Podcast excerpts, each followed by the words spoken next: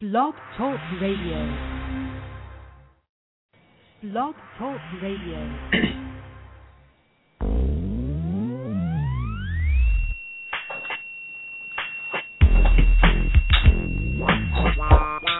Mob shit, bitch. I know you know. But check aimed up. I'm in the SC4 double up, sitting real low, shit in the flow. Oh, the hoe want me to come swoop, take her for a ride in my blue Lex Luthor. But the bitch ain't got no gas fed, so I burnt her like Fast Freddy. Freddy on the first when uh, the bells is uh. coming, and maybe we can go to the mall something. Heavy ass shit, but of mine. When I make a billion, I resign. I'm realer than a hundred dollar bill with the line across. Uh. When Christmas come around, E40? Bet that nigga say that's my homie. We used to purr, grind, church, grind, grandma, wine, grandma. Kahlua, milk, and brandy almost every day. Cognac is cool, but I'm on gin. And Santa bought me a new Mac 10. Yeah, Click shit and make some motherfuckers night. Niggas listen to it cause it's right. Cricket twisted, unlisted on the highway. We riding sideways. Yeah, I'm riding sideways, this way, that way. Up the block a little sideways. I'm riding sideways, this way, that way. the corner, cold, cold. I'm riding sideways, this way, that way. I'm looking for a big seat. I'm riding sideways, this way, that way. this type of shit go thriller. I'm riding city to city, to city in Lavini. Uh. So get your toilet paper, cause it's gon' get shit. Don't get shit. I hit the highway going east, east. 22 ounces of yeast. I'm playing this game cause a nigga my age me. I met her last night and today she pays me. Wanna know if we legit can kick it tonight. What else? Only 16, way too tough. But age ain't nothing but a number. Baby got her hair done by Shonda. Nine, 11 and up. If you bleed, you get fucked. No, not me. Not for I. I beat the boost down with a 2 by 4 Every fucking day is a holiday. Celebrate, celebrate. When a bitch is acting crabby, that means she's on her. Ministration, I be like fucking them up like this, that to the highest. Highest. Talking most shit than colitis. A like out in my cutlass supreme on a Friday. Riding sideways. I'm riding sideways, this way, that way. I'm riding sideways, this way, that way. I'm riding sideways, this way, that way. I'm riding sideways, this way, that way. See, I'm a hog, nigga. Beverly Hill Billy. Neck bone, sock tail, smoking beans and chili. Just like my niggas sell it. We like to kick it silly. Regurgitating, kicking blue smooth about to tell it. Cause they out there bad, ain't satisfied. Hoes just wanna be pacified. But I can't do no justice cause the justice ain't to be did. Bitch, you're using too much red. Now I've been on the break, niggas off. Uh, hard top of salt. Line 'em up, chalk 'em up as a law. See me in the parking lot doing my thing. Love to see my old school dancing around. The popos came and they closed up shop. Kick it. Smashed through the hood and we made that hot. You see the shit don't stop. Stop. Motherfuckers pop. Pop. Seven deuce drop. Drop. Coney air shots. Mhm. Ride through the shit like bracer action. If a motherfucker flex, break back and neck. Back and neck. Running red lights in the right away. How we gonna get it though? We get inside away. Bitch. I'm riding sideways, this way, that way. up and down saying hi. I'm riding sideways, this way, that way. Boulevard. I'm riding sideways, this way, that way. Come here, you little heartache boy. I'm riding sideways, this way, that way. Like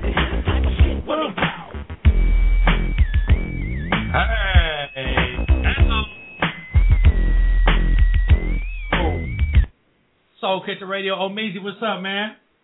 What's up, player? Soul Kitchen Radio. Welcome everybody to Soul Kitchen Radio once again live every Monday from 11 a.m. to 1 p.m. Pacific Standard Time. I am Rick Camacho. We got Omeezy on the phone. Brian will be calling in in a minute. Mike, I'm not sure if we're going to hear from him today. I just talked to him. He's, he's at work today, but we've got a great show for everybody. Get in the chat room right now. The chat room is open. Today on the show, we got Cheryl Smith, CEO of CatchSocial.com. We got Bay Area legend Ray Luv coming on the show at 12 o'clock today. And also, we got uh, author Marlo Wright, who, who wrote a book called Suck a Dick, Save a Marriage. How about that one? I like that. Hey, there we go. Perfect Mother's Day. Happy Mother's Day. Oh shit, Yeah. Hey, hey, Yes, tell your wife say Happy Mother's Day, man. That's real talk, man. Happy Mother's Day to everybody. Yeah. So how how, how did Mother's Day go for you, Omeezy?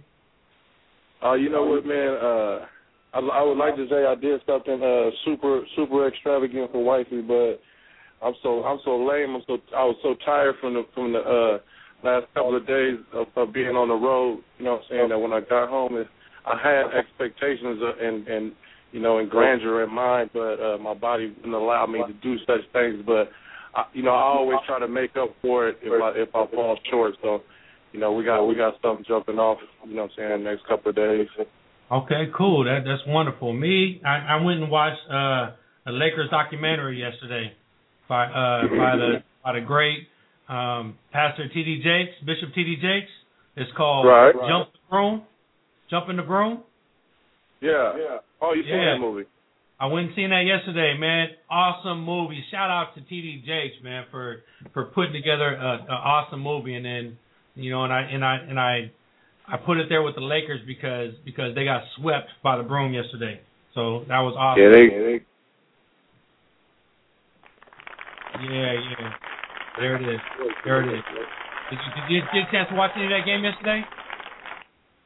Uh, Did you get a chance to watch any of that game yesterday? Yeah, I watched it, man. It, it was uh, it was a pretty good game until the you know, until the end, until they they start putting the convict. Okay. Well, hey, we're gonna we're gonna jump right to the phones because uh, on the line we do have Cheryl Smith, and I know she doesn't have a whole lot of time. So Cheryl Smith, welcome to Soul Kitchen Radio. Welcome. Uh, thank you very much, Rick. Well, thank you for coming on, and you know you you you got a hold of us through uh, after you listened to our Rodney Perry show, and so you know I'm a, I'm uh I'm humbled to and and thank you humbled that you would that you would want to come on our show. Thank you. Well, it's an honor. It's it's an honor to talk to your audience and to be a part of your show. Right, right. Well, let's talk about Catch Social. I'm I'm looking at the website right now. Um, it's obviously like a like a a dating a dating website. Can you talk about it a little more? Yes, um, we are an online dating site, and our focus is um, uh, uh, more mature adults who are looking for long-term relationships. Um, we're also very different in that we, we offer a monthly events uh, in a city near you. Uh, presently, we're in Los Angeles and, and Chicago area, but also always looking to expand. Oh, okay. So the city near you is that mean that mean uh you're gonna be you're gonna be you're gonna be uh what do you mean expanding and you just have people in in LA right now and you have people in in Chicago? Well, we're of course global because we have the uh, dating site, um, and so we can reach anyone from New York, Atlanta, um, all the way to the Bay Area. That's not the limitation, um, but we are planning uh, to have events in the fall and uh, four other cities besides Los Angeles and Chicago. Presently, we have an event that's coming up May 21st in the Chicagoland area. It's a wine tasting, um, but we're also exploring uh, other markets. Oh, okay. So so you guys actually have people in in LA and Chicago. So you're looking so are are you looking to expand to get to get offices in different cities all across the country? Well, you know how our events go. They're um, social events, and so, say for instance, the third week of uh, June, we may have something in San Francisco or Oakland area, um, and it could range from a salsa event, wine tasting. Um, but the the point is is getting back to the old school way of meeting another person. The catch to catch is that uh, to attend the events, you have to bring someone of the opposite sex who you think is a great find for someone other than yourself. So that Oh. could be your brother, that could be, you know, uh, a, a cousin, that could be a church member, that could be somebody you work with. Now, you know, you guys may not have any chemistry at all, but you're thinking, wow, she's a really cool girl. She should probably be with somebody. I'm just not feeling her. So, you know, the idea is that um we used to do that for one another right? We used to have uh old school card parties and you know get togethers where you know i know i know somebody that's great for you. Let me introduce you to uh paula or let me introduce you to john. Well i'm bringing that back in a, a very new school kind of way. Oh, that's that's awesome. You know that you know we see that a lot on movies, and then and then at the end of the movie, the two people who came together end up falling in love together. No. Well, that's the irony, isn't it? But however you find the however you find love, you know, it's worth finding. Oh, Maisie, what do you think about that, Yeah, well- man? How- I Oh, think, um, yeah, you hear me? yeah, yeah, you're there. No, I, I think it's cool. I think it's cool because I think it's so hard for people to find somebody nowadays that's not that's not a psycho or got some mental issue, you know, jumping off. So it seems like her, uh, like you know, your um events. You know, it's like basically you bring in somebody that you vouch for. Like I'm saying, this is somebody I vouch for that he's that he or she is a good catch for somebody else. Because I'm not gonna bring I'm not gonna bring a psycho with me. You know what I'm saying? Exactly. So if everybody if everybody brings somebody that they vouch for, then it seems like it'd be uh like, you know it'd be a good place because you know I I always try to find try to find out what these youngsters or how these people are are gonna find somebody. You're gonna go to church, you're gonna go to the club. You know, it's like so few. You know, like you know I don't know what the ratio of of women to men is nowadays, like seven to one, and you know and most of uh, the females, um, you know. I don't know if they, if they motives what motive what the motives they looking they're looking for. So Well, you know, and I- you know, you hit on a very good point, and that that is why um, the catch is very important. You know, um, because when you put yourself into a nightclub setting, yeah, you do have eight, nine, ten women to one guy, depending on the market, right? Um, and it does two things. For women, it it automatically turns on the competition factor. Do, am I looking better than her? She's not even focused on the guy anymore. And for the guy, he's focused on all these women. It's a kid in a candy store. So even the best of men would have the intention of finding a good girl. But if you got a choice of 10 good girls, why not get 10 numbers? Um, the way our events kind of play out, we have about uh, 25 guys, 25 women. Um, and it's you're not overwhelmed by the numbers, right? And as you pointed out, it you really it really is a great compliment for someone to say, "Hey, why don't you go to this catch event with me? I think you're pretty special," you know. And so it's it's a couple of things going on, and I'm glad you picked up on both. So, I so heard um oh, go ahead. go ahead, go ahead, go ahead, man. Well, there was a, there was like an online website that was getting sued. Um, I forgot the name of it, but basically, it, it, it was like somebody who was a psycho. They got a female. They got ended up getting with a psycho, and you know, so it's like, so so they were getting sued because they the screening process. What's your screening process? Do you have like, is it like a checklist? Or like, what is your screen screening processes as far as finding somebody? I think that was isn't- Match.com that was that just got sued. Was that Match.com? Yeah, somebody that got like raped and some more stuff, right? Right, and It's- so what? And you know, it's interesting that uh, they that company responded the way that they did. At Catch Social, first of all, you have to be over 21 to participate. Secondly, you're you're not there to chat online and for the hookup. You're you're it's laid out that the people who are uh, a part of our community have already stated there are only three options when you join that you are looking for a long-term committed relationship, you're open to a long-term committed relationship, or you want to be married. So can I weed out all of the cycles in the world? Absolutely not. That is virtually impossible. And for Match.com to even put themselves in that position where they're making that type of promise, they're only setting themselves up for further liability. That's just my uh, observation. That it's totally Right. impossible to look at someone on paper and know how stable they are. But why our events are uh, our in-person events are so important. Yeah, you can pick up crazy when you're in a room with 25 other people. You know, you can look them in their eyes and like, eh, no, I'm thinking that's not a good thing, you know, and so you can keep it pushing. So you don't necessarily, um, you're not having these blind relationships online because let's be honest, I on paper I could probably be, you know, the next Michelle Obama, but then when you walk in the room. You know, and you meet me, I might be, you know, Shanae around the corner. I don't know what you're looking for. And once You you, know. and once you start talking, that that's when it all starts coming out. Absolutely. And so our vetting process is is organic and it's real. It's not these false promises that um uh, these larger companies are making.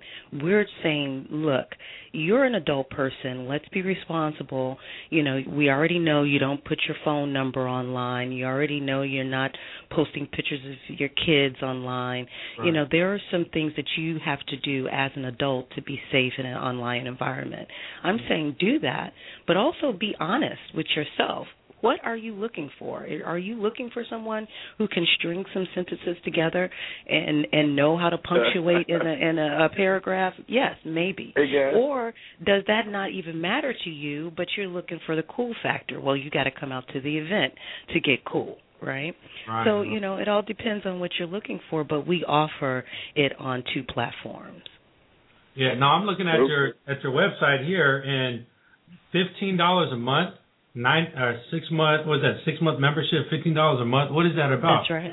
What do you what do you get for for fifteen dollars a month at a on we're a social website? incentivizing we're incentivizing people first of all that that is very competitively priced um, if you go to the other websites they first of all they want to know everything uh, uh, about you and so you're spending 25 minutes to half an hour filling out these surveys Right. we keep it simple you know all of that is not necessarily uh, necessary.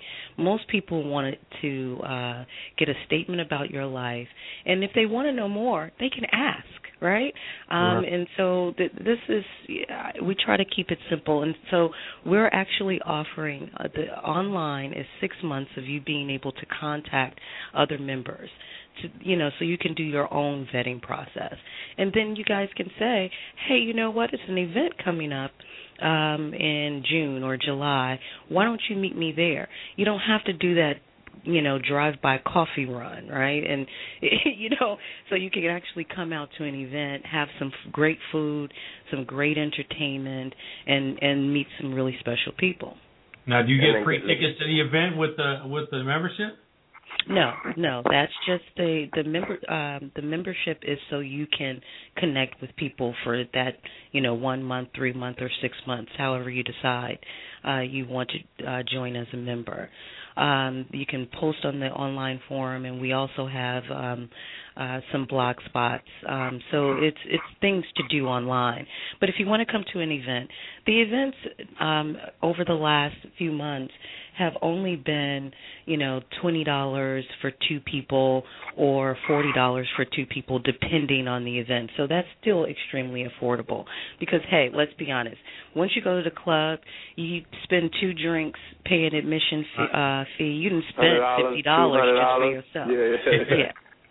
And Mike you're right. Lobster. Well, oh, Mike- Rick, you pays sound like you popping bottles if you're doing two hundred dollars. yeah, yeah, he, But he he, hangs he out with go all out. all the time. Mhm. He hangs out with He go all out. So he Nah, yeah, Rick go all out. first He gonna give you the, he gonna give you everything, the roses. You know, he he do the whole thing. You go Okay. with me. That's my wife. You go with me. You ain't getting nothing. You get. You gonna get in, and hopefully we're gonna swing you in admission, and and and we'll see. We'll see after that. We're gonna Okay. try. I pour, I pour some Negative. Cristal on them I'm by the the end cheap of the guy. night. I'm the cheap guy. I'm the cheap one. I doubt it. I I highly doubt it. You should actually you uh, come to one of our events soon. How you feel about the um the speed dating? It, it like when you talk, about, I'm thinking like forty, like the movie Forty Year Old Virgin, how they had the speed dating. How you feel about Yeah. those? Well, you know, I'm not. You know, we have people who that's their shtick, that's their thing. Um, that doesn't necessarily work for most people because I don't know how much information you can really get in three to five minutes. You know, we don't have um, restrictions on how people interact other than to be respectful to one another.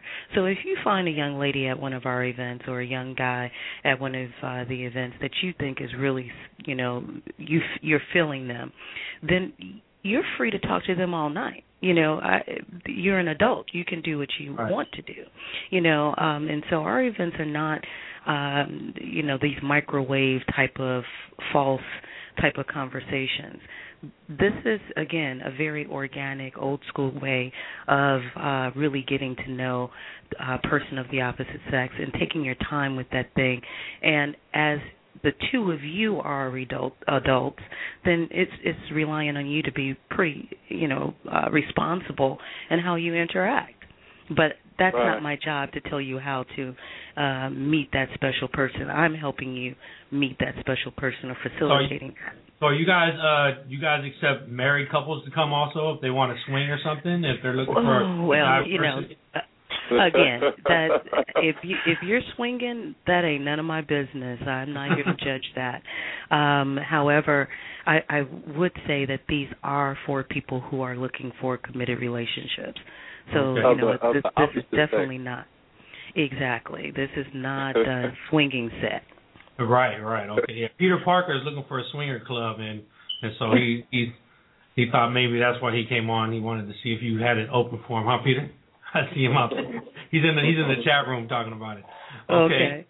So so Cheryl, um, so so married couples come. What if what if somebody's married and one of your one of your one of your clients say, hey, wait a minute, I met this guy, but he's married. That then then what happens then? Is it just on them, or do you automatically get kicked out of the program?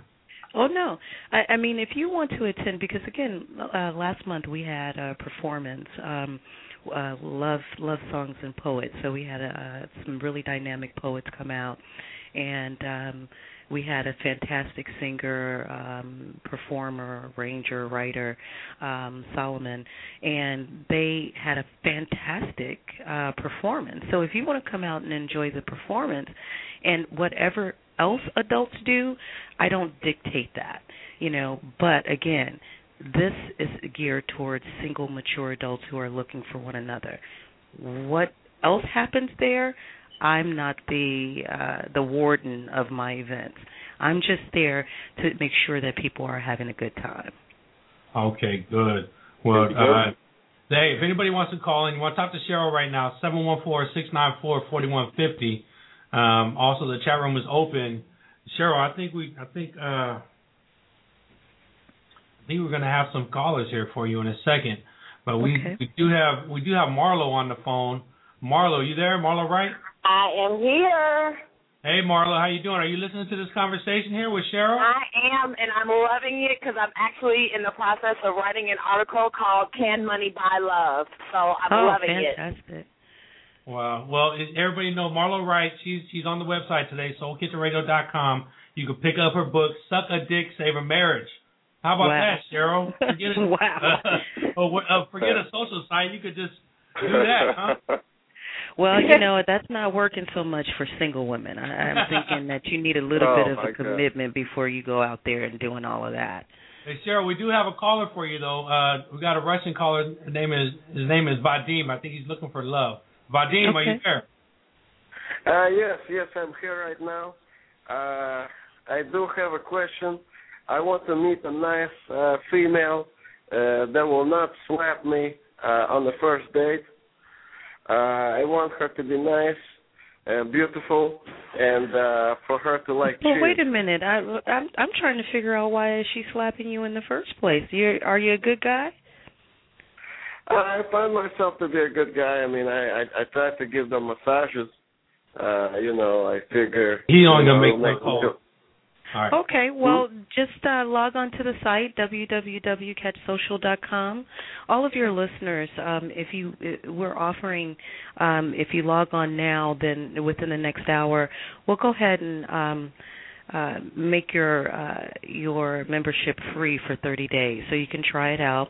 Add your picture, add something to your profile, and then and uh, you can uh, take it from guarantee there. that you can you can set me up with a right woman that I can take uh with me to the woods and get uh, romantic uh, pretty quickly, or uh, is she Uh, gonna be no, I, I don't know about that woods thing. That sounded a little dangerous too. So I don't know. Uh, you know, You think uh, that's why they keep slapping me because I keep trying to bring them to the woods? Yeah, I'm thinking that's it. That's But good luck to you. I, I really hope that you find love. Well, good luck, buddy. Well, get that get that membership. yeah, and you guarantee CatchSocial.com. not to you guarantee not to block my membership within a week. Um, well, if you're using profanity or you're um, insulting our users, then uh, yeah, you, there are some rules of engagement, so you might want to keep it clean. Yeah, Cheryl don't play. Uh, you hear that, Cheryl? You don't play. You serious about your thing. I like that. Uh, sure, you you will come over and slap me personally. Well, you might like that. I, I'm afraid of that. No more Yeah, drugs. that's- uh, you, you, that matter. you caught me. You caught me. All right. Well, I'm gonna go set up, uh, and it's okay to post uh, nude pictures of myself. No, um, we don't have any nudity on the site. No nudity on the site. Okay, that's good. What No about nudity. so how do how do you how do you get away from like the single men that are just that are just uh thinking they're gonna hook up with somebody or or Well, something like again, it it you know I I do as much as I can as far as uh, laying out what the ground rules are uh, for CatchSocial.com. However, um, there we do the best that we can. Um, if other users tell me that we have someone who's um, being a predator or um, or being insulting, um, using profane language and, and derogatory um, slurs, then they they will be blocked. Um, we we definitely are a serious site. We're um, trying to reach out to uh, the audience that is not being addressed right now, uh, and that is the mature adult who's looking for a committed relationship. Um, you can go to mature. plenty. Of, you can go to any other uh website and do all of the playing and you know showing your whatevers to whomever that that's totally um up to you and it's a free world but catsocial.com is for the mature adult Oh, okay. I think I have reevaluated it. I will sign up. I will post pictures of myself dancing and having a good time. Uh, meet a nice woman, and then I will bring her to the church, maybe. yeah maybe That sounds good. That sounds good. Look. No more drugs. And then to the woods. That matter. And then to the woods. All right, Vadim. Well, thank you, Vadim, for calling in. Uh, go join CatchSocial.com, and I'm sure maybe one day you'll actually get a chance to meet Cheryl, and that'll be wonderful. Thank you. beautiful. All right, Thank thank you, everybody. All right, bye bye. Thank you. Peace out. All right, so so that was an interesting call. We we get some of those from now and then. Uh, yeah on, the- and on our show, we got we got a very diverse crowd that's listening to you right now. that's fantastic And uh and Marlo, so so so jump in this conversation, Marlo, because you're on there and and once again Marlo's book is available on our site, soulkitchenradio.com. Uh Suck a Dick Save a Marriage. And so oh looks like Marlo somebody just hung up. Who was that? Marlo, you there? No, I'm here. Oh, okay. Okay, go ahead, Marlo. Let's talk let's talk about it.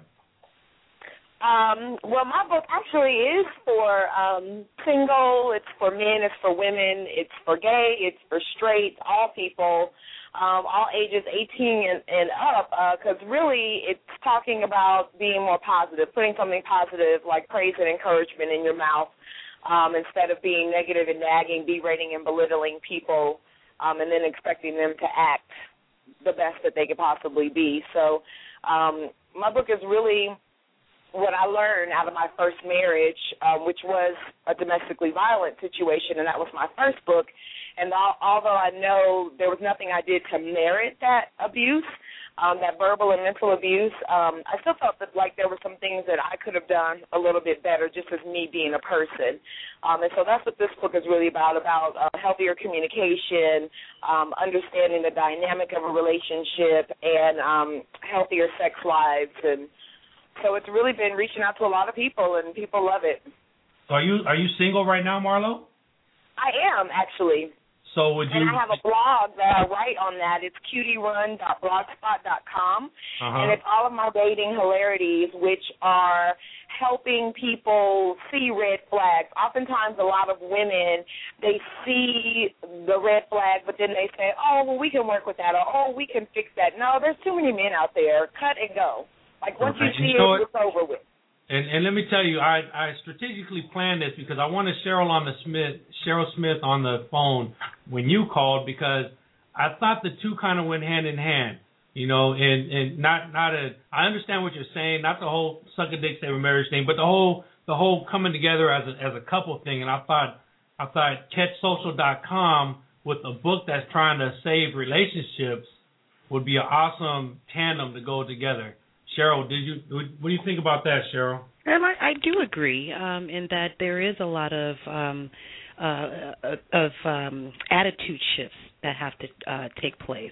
Um, if you're going into something negatively, and, and instead of being positive and knowing that there's some possibilities for some positive interaction, then yeah, you've already defeated yourself. Um, so I really like the idea that she's keeping it positive and that she's trying to reach out to the people's higher nature, right? But also um, what she said about uh, trusting your instincts and your radar. That's absolutely what it takes nowadays. Um, I think people are ignoring their um, instincts about what is right. But also, in the very beginning, before you even get out there in the street and, and call yourself dating or courting or whatever you're doing, you need to be clear about what you're looking for.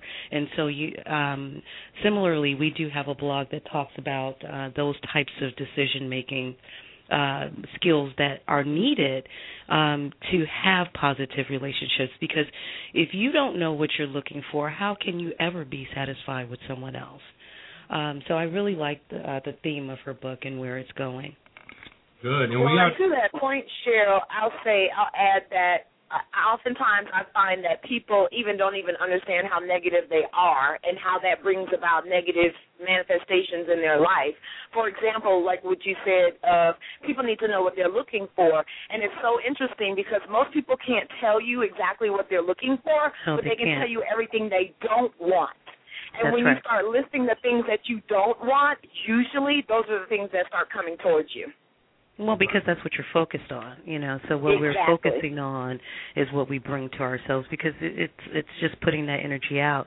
And uh, again, turning that thing around and saying, okay, I'm looking for a male or female who's positive and has a full-time job and has an X amount of education that, you know, is able to love me wholly, fully, um, and those types of things. If you start um, articulating that and can have that as a reasonable list. Now, you know, when your list starts to become, um, I need a Jay Z type of guy who's making X amount of money and driving this amount of car, then you need that's okay. But you have to then look at yourself. Are you the Beyoncé? You know are you bringing something to the table that is worthy of the status that you're trying to get to? So you know we have to be careful about um our how realistic our goals are and and who we're trying to attract. Right. You know, I think maybe Chilli needs to come talk to you, Cheryl, because she's having a hard, she's having a big problem on her show. well, Got it. you know, if if we're talking about um the sinker chili, Sure. Yeah, yeah. Um, I, um, that's her thing, and I will never, ever, ever knock somebody else's hustle. Right, right. Yeah, she's what Chilli wants. Well, Cheryl, I know you got a, a busy day today, and we want to thank you for coming on the show. So, And I really, really appreciate it, and I encourage everyone to visit uh, catchsocial.com, uh, sign up for a free account, and we'll make that a free 30-day account for you. That'll be wonderful, Cheryl. Once again, uh, you're you're awesome. I'm, I'm thank want to thank you for coming on the show. Oh, and and uh, let me give you the details of the um, event in Chicago. Oh, it's yeah, over at the. Little Black Pearl on May 21st. Um, we're having a wine tasting. It's uh, being sponsored in part by ZuriWine.com, um, and so it's going to be fabulous. We'll have plenty of food, plenty of entertainment. Everyone will have a great time. You have some Chicago deep dish pizzas and some uh, some hoagies. Uh, uh, Chicago's so much greater than that, but yeah, that that's about the gist. Just think yummy. Where are you and you got originally it about from? Are you from LA or are you from Chicago? No, I'm originally from Chicago. I live in Los Angeles. Okay, good, good. Well, Okay. Well, thank well, you thank again. you very much, and I really appreciate the time. Good luck on your book, sister. Thank you. All I'll be getting in contact with you I want you guys to follow follow Cheryl at at Catch Social on Twitter. At Catch Yep. Social. And we're also on Facebook. Uh, it's Catch Social. All right. And, Alrighty, thank you, and have a great one, Thank you. guys. Alrighty, Alrighty. bye bye. Right, thanks a lot. Um, and Marlo, you're back on here. My man Brian just got on the line, and I think he, I think he, he, he would love this one. Brian, what do you think of a book called "Suck a Dick, Save a Marriage"? Brian, okay, he's not there. Okay, anyway, Uh-oh. so We Marlo, scared him. yeah, we scared him away. He, you know, he's he's he's our guy. He's down in Miami, and I I don't know what he's talking. You know, our big thing was I I, I put it out there that you were that you were coming on here, and, and I put the put the name of the book, and I had a couple people think that you might have been a man from Atlanta. So Yes, I get that a lot. I get that actually that people think I'm a man. They're like, "There's no way a female wrote this book." yeah, Yes, I did. I'm a female. I was born that way, and that's my story, and I'm sticking to it. yeah. So how long how long have you been uh You've been writing books? Is that your first book that you wrote? This is actually my third book that I wrote. Um, I've been writing published books for the last since oh five, I think the first one came out. Um, and I've been writing forever though, since I was in um college, proofreading, copy editing, all of that good stuff. So articles for I was actually a furniture major, a home furnishings and marketing major in college and so And I've been you go to writing for a really long time.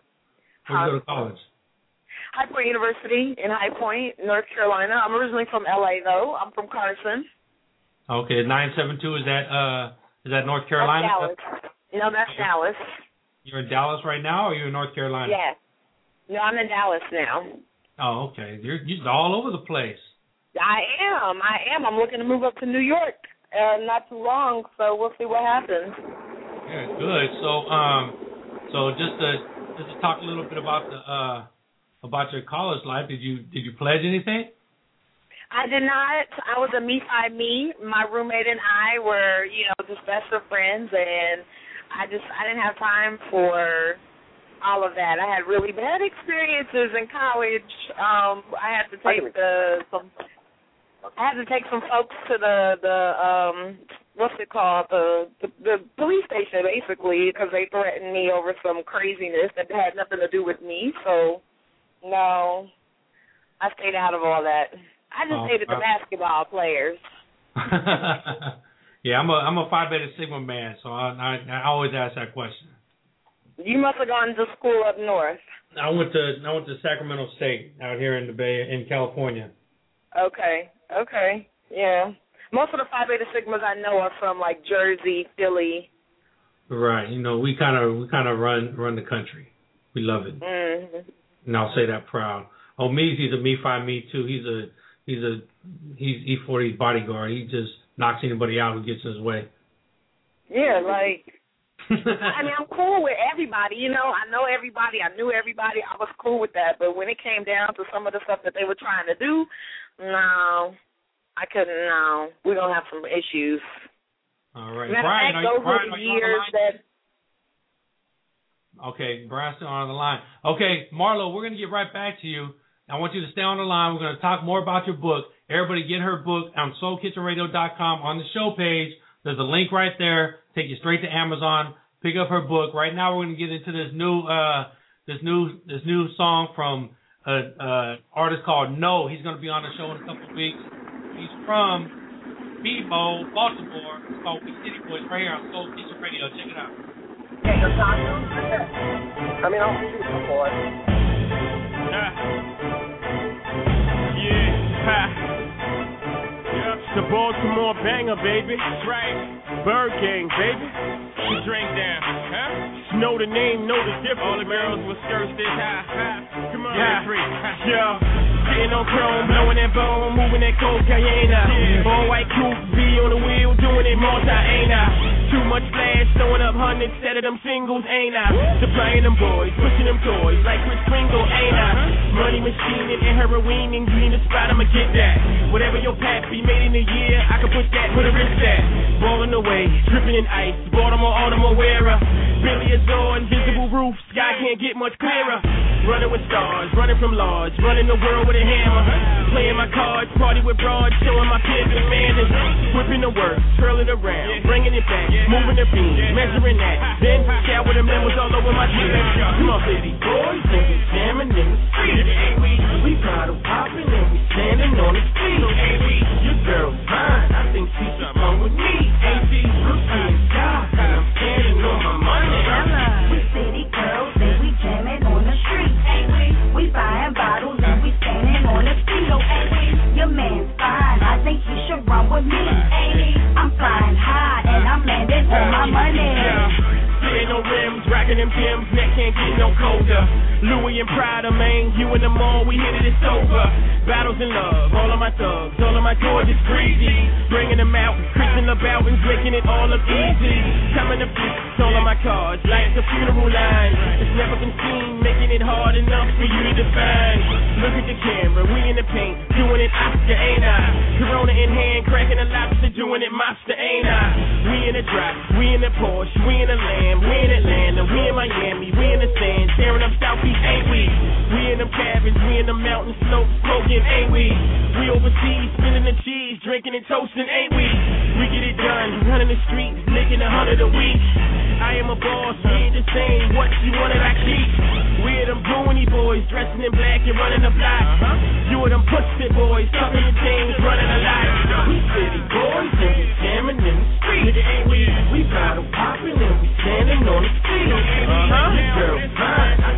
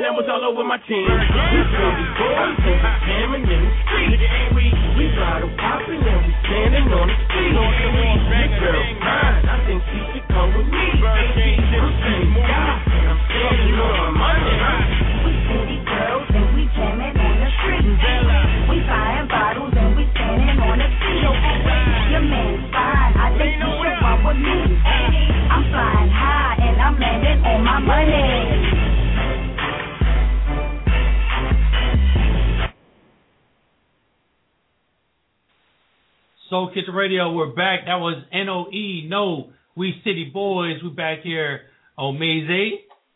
Where's that dude? Where's that dude from? Who's that rapping? Uh, his name is N-O-E, No. He's from uh, he's from Baltimore. Okay, that was pretty good right there. Yeah, he's uh he's coming back. He's coming on the show in a couple of weeks. I've been talking to him back and forth with Twitter, so we're gonna get him. He's representing the B-more, the uh the home of the Wire, and all that stuff. You know, so I, I like that song, and we got we got some more new Baltimore. music. Baltimore, man. Okay. Baltimore. That's But what's anyway, we still got Marlo Wright. She's still on the phone talking about her her new book, Suck a Dick, Save a Marriage. And it's on I like Amazon.com. um, I'd like to go into that title. What's the uh, break down the title for me? How'd you come up with that? Well, um, the title actually came out of a conversation with a pastor friend of mine. Uh, we used to get together every quarter or so, and he had recently gotten married, and I was asking him how the marriage was going, and he was like, "Oh, the, the typical nagging and being negative has kicked in," and I was like, "Oh no, well at least tell me you still having sex," and he was like, "No." you know, she was having some issues, but the doctor cleared her, but she still wouldn't give it up. And I said, well, damn, at least tell me she's sucking your dick. And he was like, no. And oh, so I was like, I was like, if more women would just shut the hell up and suck some damn dick, more marriages would be saved. And I went on Yep. about a 20 minute rampage of just being on my soapbox of you know how women really need to be more cognitive. Thank you, and pull back, fall back on men because men are so simple: sex, recreational activities, peaceful atmosphere at home, and food, and they're about guns. Like they're good. And so we as women, we already use twice as many words as you all use in any given day. And so we need to know when to approach a man, um, how to have communication healthily both in sex and just in the relationship. We need to know when to fall back, when the you know, I I'm just an old fashioned girl. I believe that the when the Bible said that God made man the head of the house and woman the helpmeet, that that's what he meant. And so we as women need to stop trying to usurp man's authority and fall back. I love Suck some dick. Right. Yeah. Well, and it's a double entendre. It's about putting something positive in your mouth, and of course, for a man, you know, like praise and encouragement. But for a man, you know, that's the most Cause I was gonna, encouraging my new, for um, me. Cause I see, you know, fe- I'm feeding off of your book, and I'm gonna write a book called uh, "Eat Pussy, Get a Job." Well, I have the title. I've been waiting for a dude to write it. I don't know nothing about it. Now I can write something dick crazy all day. It's called "Lick Her Split So She Won't Quit." Oh, but I oh, just shit. haven't found a dude. Yeah. You know what? I'm gonna have to go to Sunrise because they I owe me like a new phone. Brian, Brian. know, fix the phone. I have insurance plan, God, so I get a new. guy, if he's gonna call in, he gotta, he gotta do his, he gotta be right about it. Okay, man. You Stupid.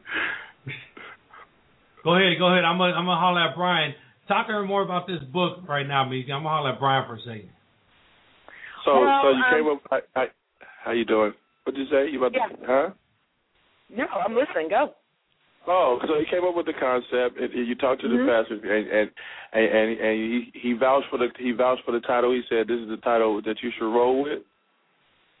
Um, actually, he was. You know, I mean, I've had, I think, two men tell me that they didn't like the title.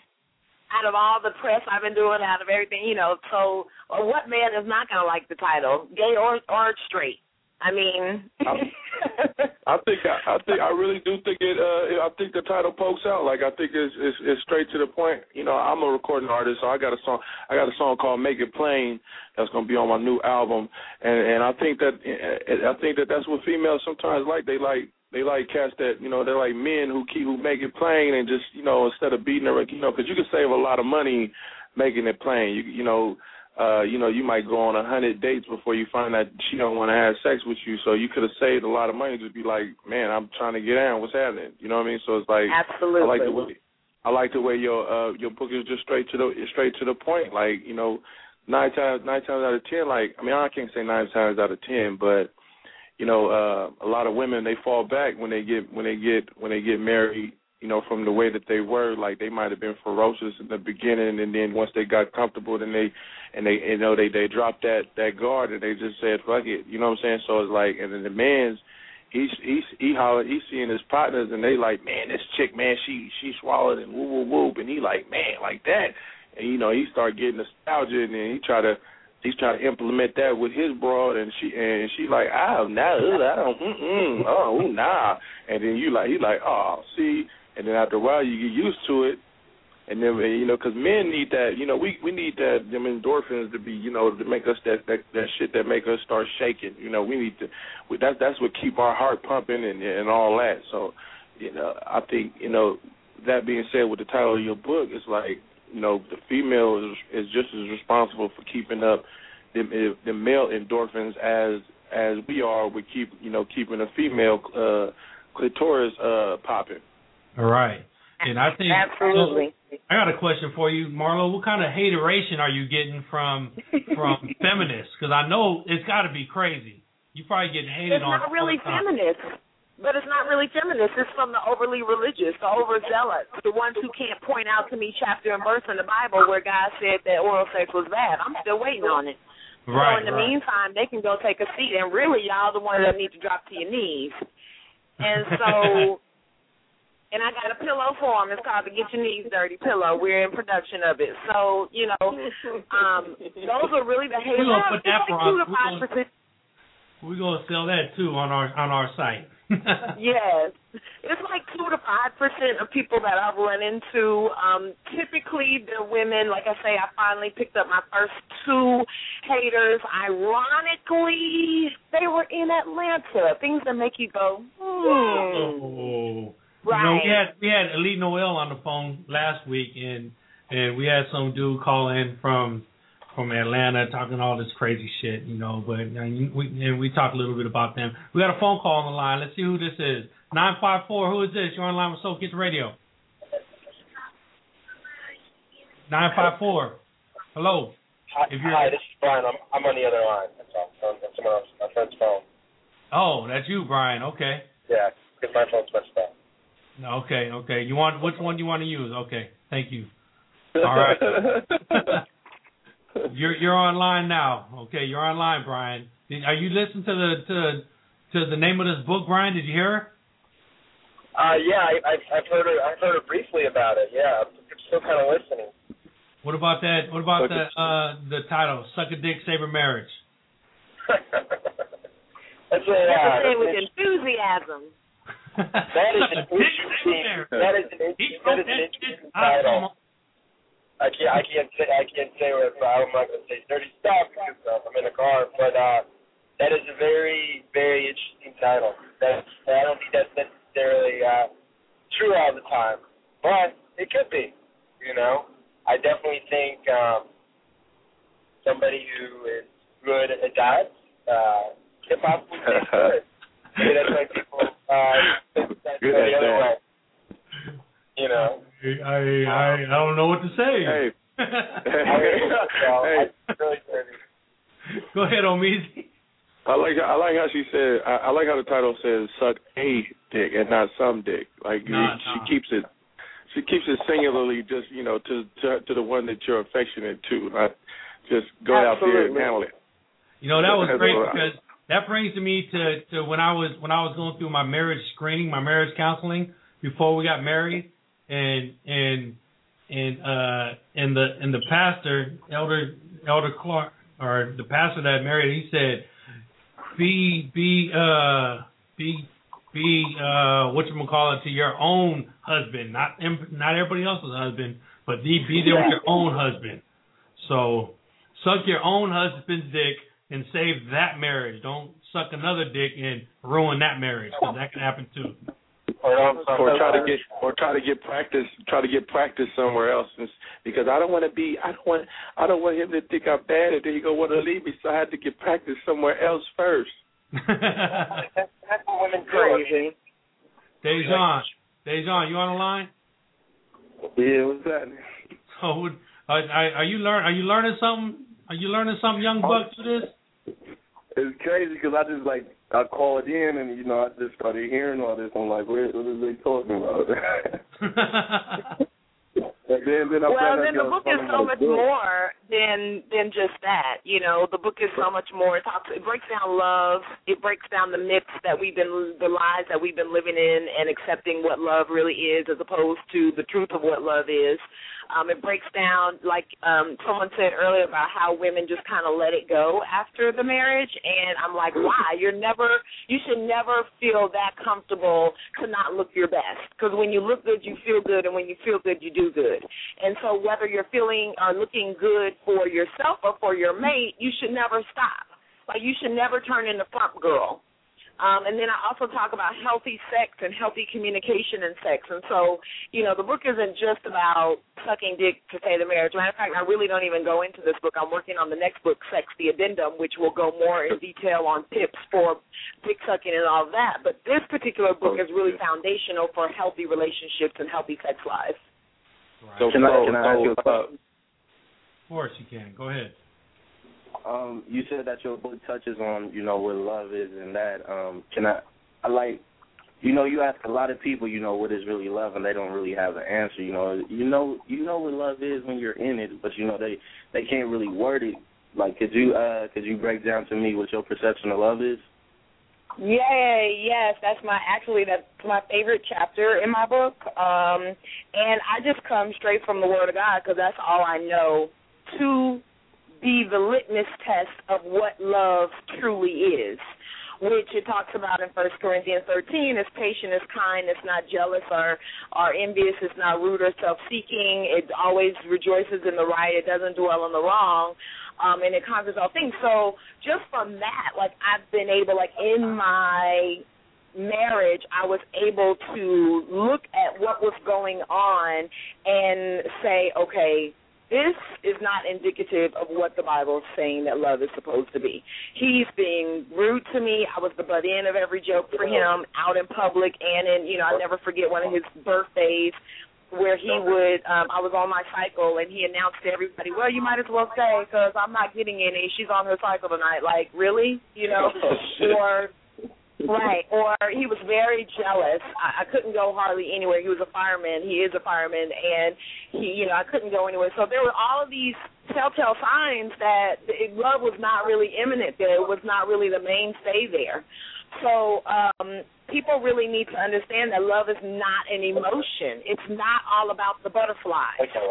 It's more logical than it is emotional because if it stays emotional and when the the the emotions wear off because life hits, then what? Yeah, I'll tell you what, because cause me and my wife, we we have a great relationship. I mean, we're we're like we're we're out of that that puppy love shit. We're just like we're here for each other. We're here for the kids. We love each other. We we we take care of our business when we have to take care of our business. But and nothing comes in between. In between, we do everything together.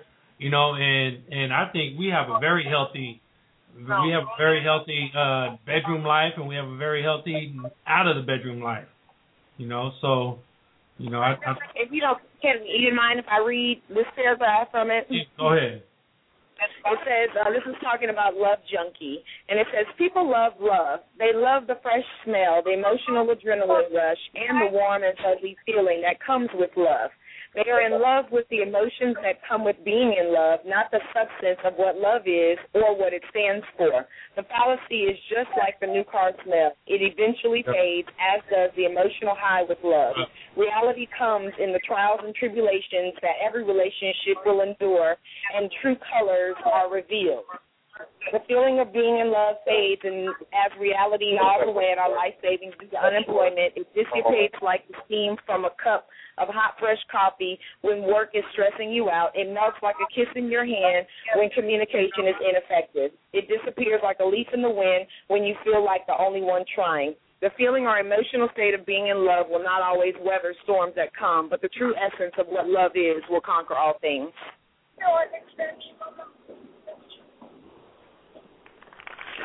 The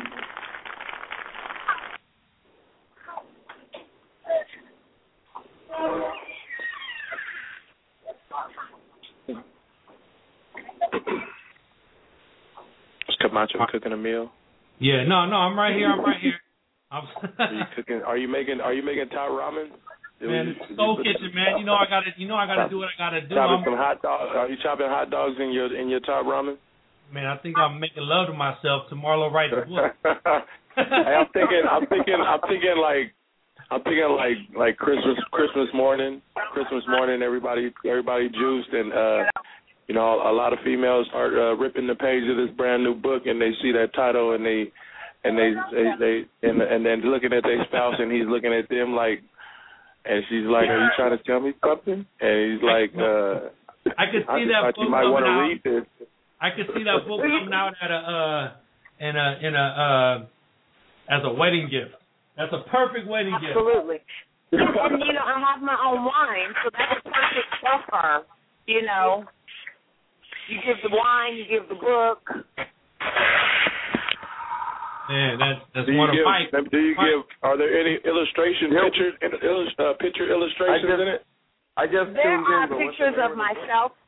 There are pictures of myself in the book, and those are um just kind of it's you know kind of a how-to because it's a reflection type of a book. I have a lot of questions at the end of each chapter. So again, this book is not going to give all the sexual um pictures and all of that stuff that a lot of people want because it's first things first. And the first thing we have to understand is what a healthy relationship and a foundation is built off of. Everybody wants to jump into sex. Everybody think they're doing something in sex. That's why I'm about to put this sex book out because y'all, some of y'all just ain't doing it right. And Because I like to just go to the back of the book. Right, but as important as sex is to the relationship, it's not the most important thing to the relationship. So and so you have to understand that laying a good foundation, knowledge and understanding on healthy communication, knowledge and understanding on what love is, knowledge and understanding of it's not about you, you're not the only person in the relationship. Those things are what's going to sustain a relationship so that when you do have sex, it is all the more pleasurable, it's all the more Mhm. exciting, it's all the more um, just wonderful for everybody involved. Can I can I ask you another question? Sure. Do you, do you believe do you believe it's possible for an insecure chick to be in a good, healthy relationship? Or I'm sorry. What was that, Do you believe it? Do you believe it's possible for an insecure female to be in a a good, healthy relationship? An insecure female can't have a, even have a healthy relationship with herself, let alone with another Mhm. person. That's true. Like Def- I had a guy approach me not too long ago, and he's six feet tall, and he was like, "Oh well," um, I said, "Well, I wear six inch heels." I'm five nine as it is, and so he was like, "Well, you can't wear three inch heels." Oops, that's red flag. You thank you for applying, but of course, because of what I do, I go on with the conversation, so I have more to blog about. But it was like you could hear the pouring out of insecurity. Then he was like, "Well, you know, wow, you do all that. It sounds like you need to be with a baller or somebody." Okay, that's red flag number two. You know, so th- that and guess what? Out of those insecurities will lead to an abusive relationship. And one thing we do not credit enough, well, not that we really want to give credit, but one thing that we're not aware of enough is that women, I believe, are more abusive towards men than men are towards women. Because the Oh, verbal abuse that some women put men through, how we cut them to the bone, that was my issue. Cutting, I could cut you to the bone and you would just be left in shreds, but I ain't have to cut you out not one good time. And so Yeah, but, we, but, but the ladies can make it up by uh, giving us head up, so I mean it's okay. right, but it's still not healthy, and that's my point. all like good. it's That's still not till they run up on perpetuating. Ike Turner. Yeah, but it's and not was gonna perpetuating positivity or health. You know, You're right. So And for a woman to and cuss her man out all the time is not healthy or respectful. Yeah, and I was gonna add that thing that you said about sex and relationships. It's like sex and relationships. You don't want to like get married just for sex because it's like getting married just for sex is like buying a plane just for peanuts.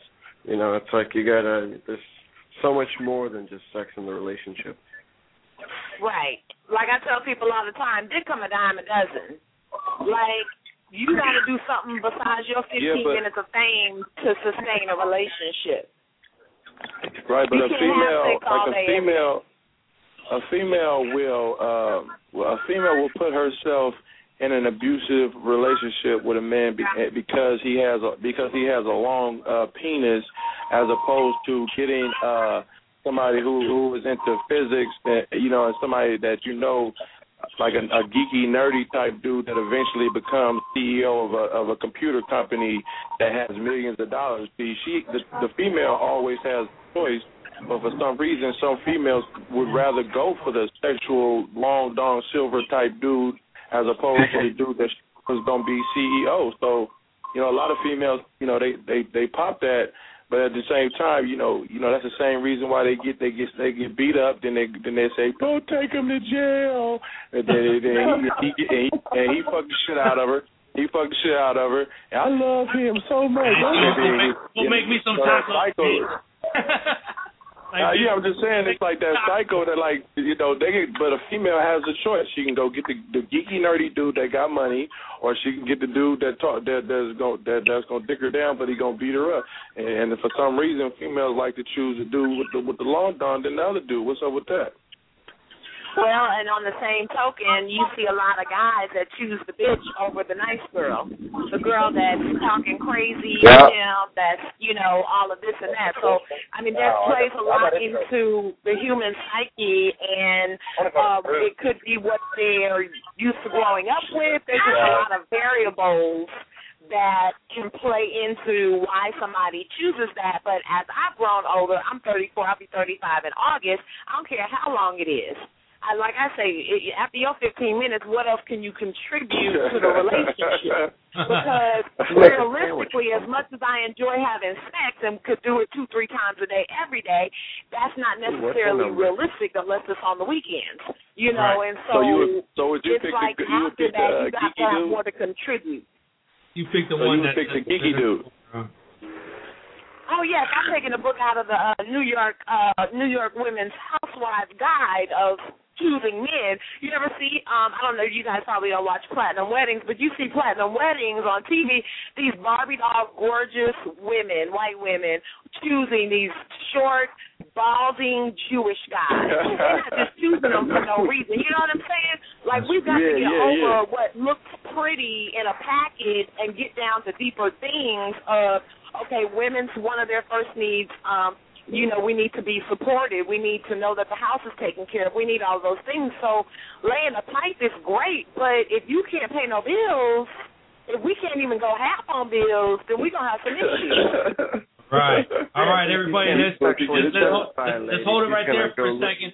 Let's hold it right there for a second. Let's uh let's rewind it. We're talking about Marlo Wright's book, Suck a Dick Save a Marriage, available right now on SoulKitchenRadio.com. On the show page, click the link right there. Take you to Amazon. You go. You can purchase the book online, or is it in Barnes and Nobles or anything else? Marlo. Borders.com. It was here, Borders in Dallas, but they, of course, you know, they've closed a lot of stores. So, but Borders.com, and you can go to Amazon. I'm sold out on my website. Um, New York wiped me out, so I got to replenish. Well, congratulations Whole on lot that. of dick sucking in New York. A Whole lot of big Lot of sucking in New York. in New up York. Yeah, New I think- York, I East think Coast every knows guy me just should buy that book for his lady. It's- and it's all men buying Every it in guy should buy Atlanta. Ladies and gentlemen, on the phone right now. oh, man. Great love, great love. Thank you for it. What's up? What's, what's up, Weddy? What's happening, man? I'm in the building. Yeah, I, I Great love in there, man. What's happening? Hey, wait, hey, I, I love the, uh, I love her book. I need to get that book. It's right there, available on SoulKitchenRadio.com. Go ahead and get it. Right next to your picture, Ray, it's Suck a Dick Saving Marriage. Click it, and then you go.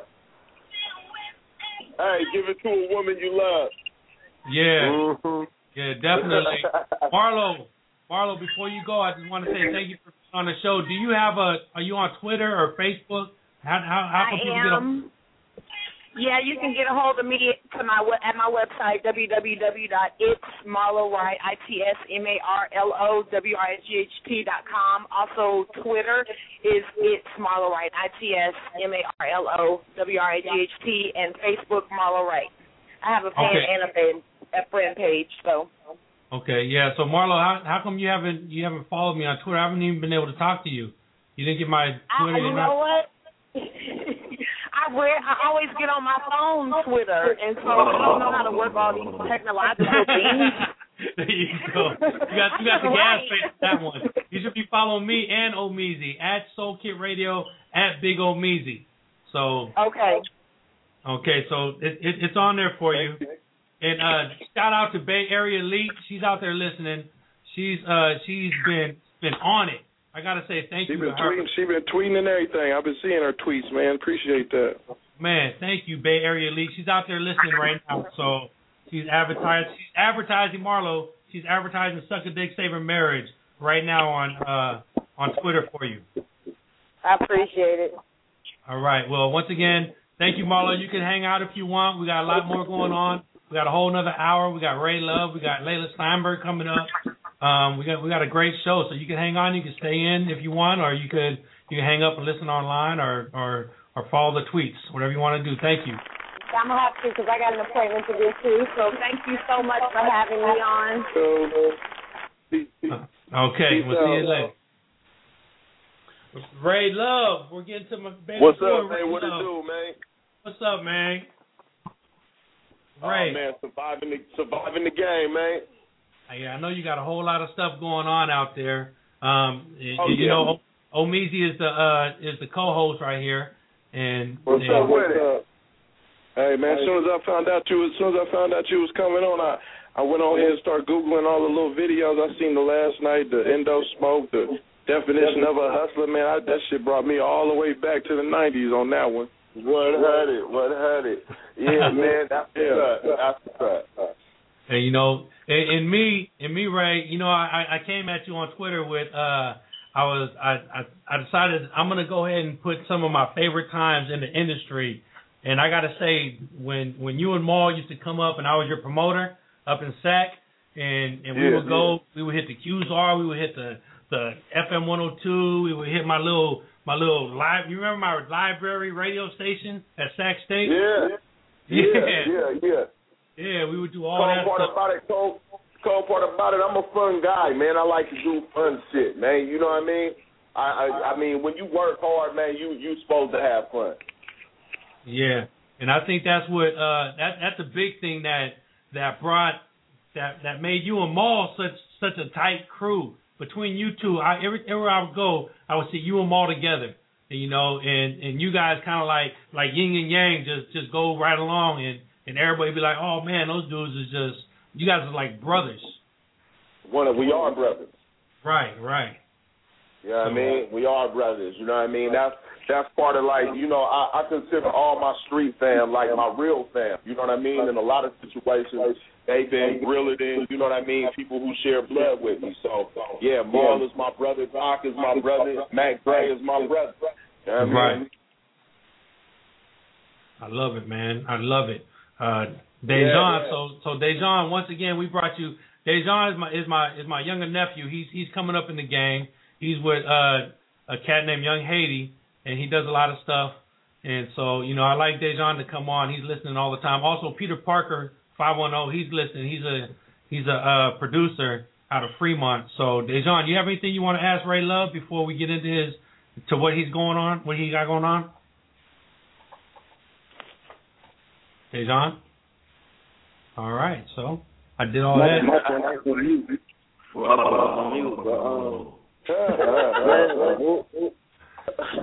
What, what would you say? What would you think about this music thing? Say it again. Wait, hold, hold on, hold on. Yeah, I heard an echo. Yeah, say it again. Say it again, Dejan. All right. I, on your perception, what do you what would you say is the most rewarding part of the music industry? Uh, without, without a doubt, dealing directly with the people. You know what I mean? Like money come and go, cars come and go, your jewelry, all that, uh, uh, girls, or you know what I mean? Whatever that that come and go. But your connection with the little niggas in the street, man, all not really, not even just black people, but people from all over the world. This music, it, it, took me to Europe. It took me, you know, it got me where I, I'm constantly talking to people from Africa, from from Asia, from you know what I mean? It's like, man, that is the power of what we do, is connecting with the whole planet to where everybody into what it is that you trying to see what it is that you you doing. What's what's life like for you? You know what I mean? That that's gotta be it. Ain't ain't nothing even come close to a close second. I feel it. Yeah. So uh, when you uh, when you when you go to places like Europe and you know Africa and you talk to people out there and you know you know they know you and everything, like how does that feel? Uh, it's it's, it's amazing. I'm i I'm gonna be real with you. My my first uh trip, my first time going to England, we was going out there to to teach the school really, and it was a school with kids from all over the world. Uh, kids coming from like war torn countries. So we went out there, and my plan was I was in my school teacher mode because I do that sometimes. Like I didn't talk to the class over there at Berkeley uh, um, a few times. I used to do it every year, so it was like kind of like right up my alley. But when I got out there, like in, in in England, they treat us way better than we even get treated here at home in the Bay Area. They brought the number one radio station in the whole country came to me. You know what I mean? Did an interview and was like really open to what it is that we was doing, both on the community side as well as you know what I mean as far as the business. Whereas in the states, people was a little bit more preoccupied with with what you do to earn rather than how you give back. Yeah. So uh, how you stay humble in the mix of all that? Uh, your fam fam. You know what I mean? You gotta you you gotta rock with your real family, and what that means is, see, when you come, and, and I think everybody who ever made any money coming out the ghetto, one thing you learn fast is that with new money come new opportunities.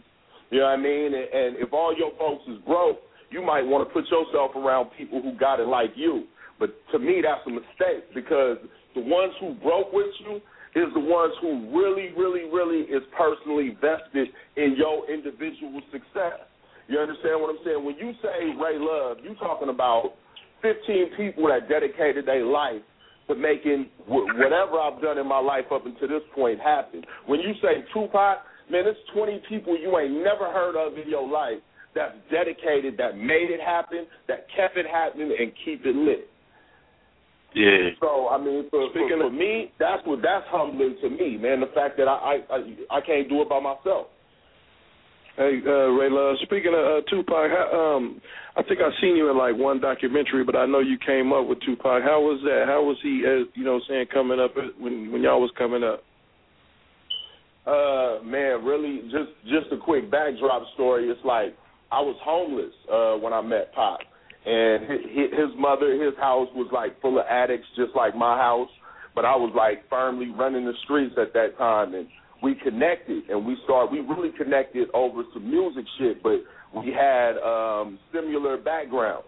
It was like very uncomfortable for him to go home, and it was very uncomfortable for me to go home. So we started spending more and more time in the streets. We actually got the streets together. You know what I mean? Like the game came all at the same time. Uh, we had like some, some big homies that looked out for us. You know, niggas didn't really want us selling dope. They felt like we had too much uh, potential, too many things that you know what I mean, where we could take it. And most of my big big homies was like, man, if I could rap, I'd be doing it. So y'all niggas do it, and and that's kind of was the start of it. But Pac in the beginning to me was like he was always my favorite rapper. He used to say I was his favorite rapper, and uh we would spar and challenge each other. Like uh people, you know, people would ask me about. I'm the only person that ever wrote for Pac, but it was a mutual thing. He wrote for me, I wrote for him. It was the way studio sessions was done back in those days. We in Starlight Studio in Richmond. This is like late '80s, early '90s. This is pre 2Pacalypse now. This is uh before I ever released uh Who Could Be Trusted or Get My Money On or any of that.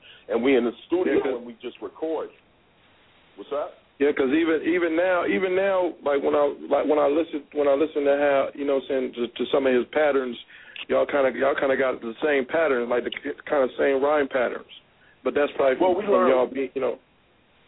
Well, ahead. what it was was we we really learned how to rap together. It's like we was already rapping before we knew each other, but it wasn't to that to that next level. It's like we needed, like they say, steel sharpens steel. You feel me? It's like Right. man, it was that kind Yeah. of situation. So so I would write, he would write, and we would do twelve hour, sometimes twenty four hour studio sessions. He would write until he couldn't write no more, and be like, Ray, take this shit over. I'll finish the verse, I'll finish the song, whatever the fuck, and vice versa.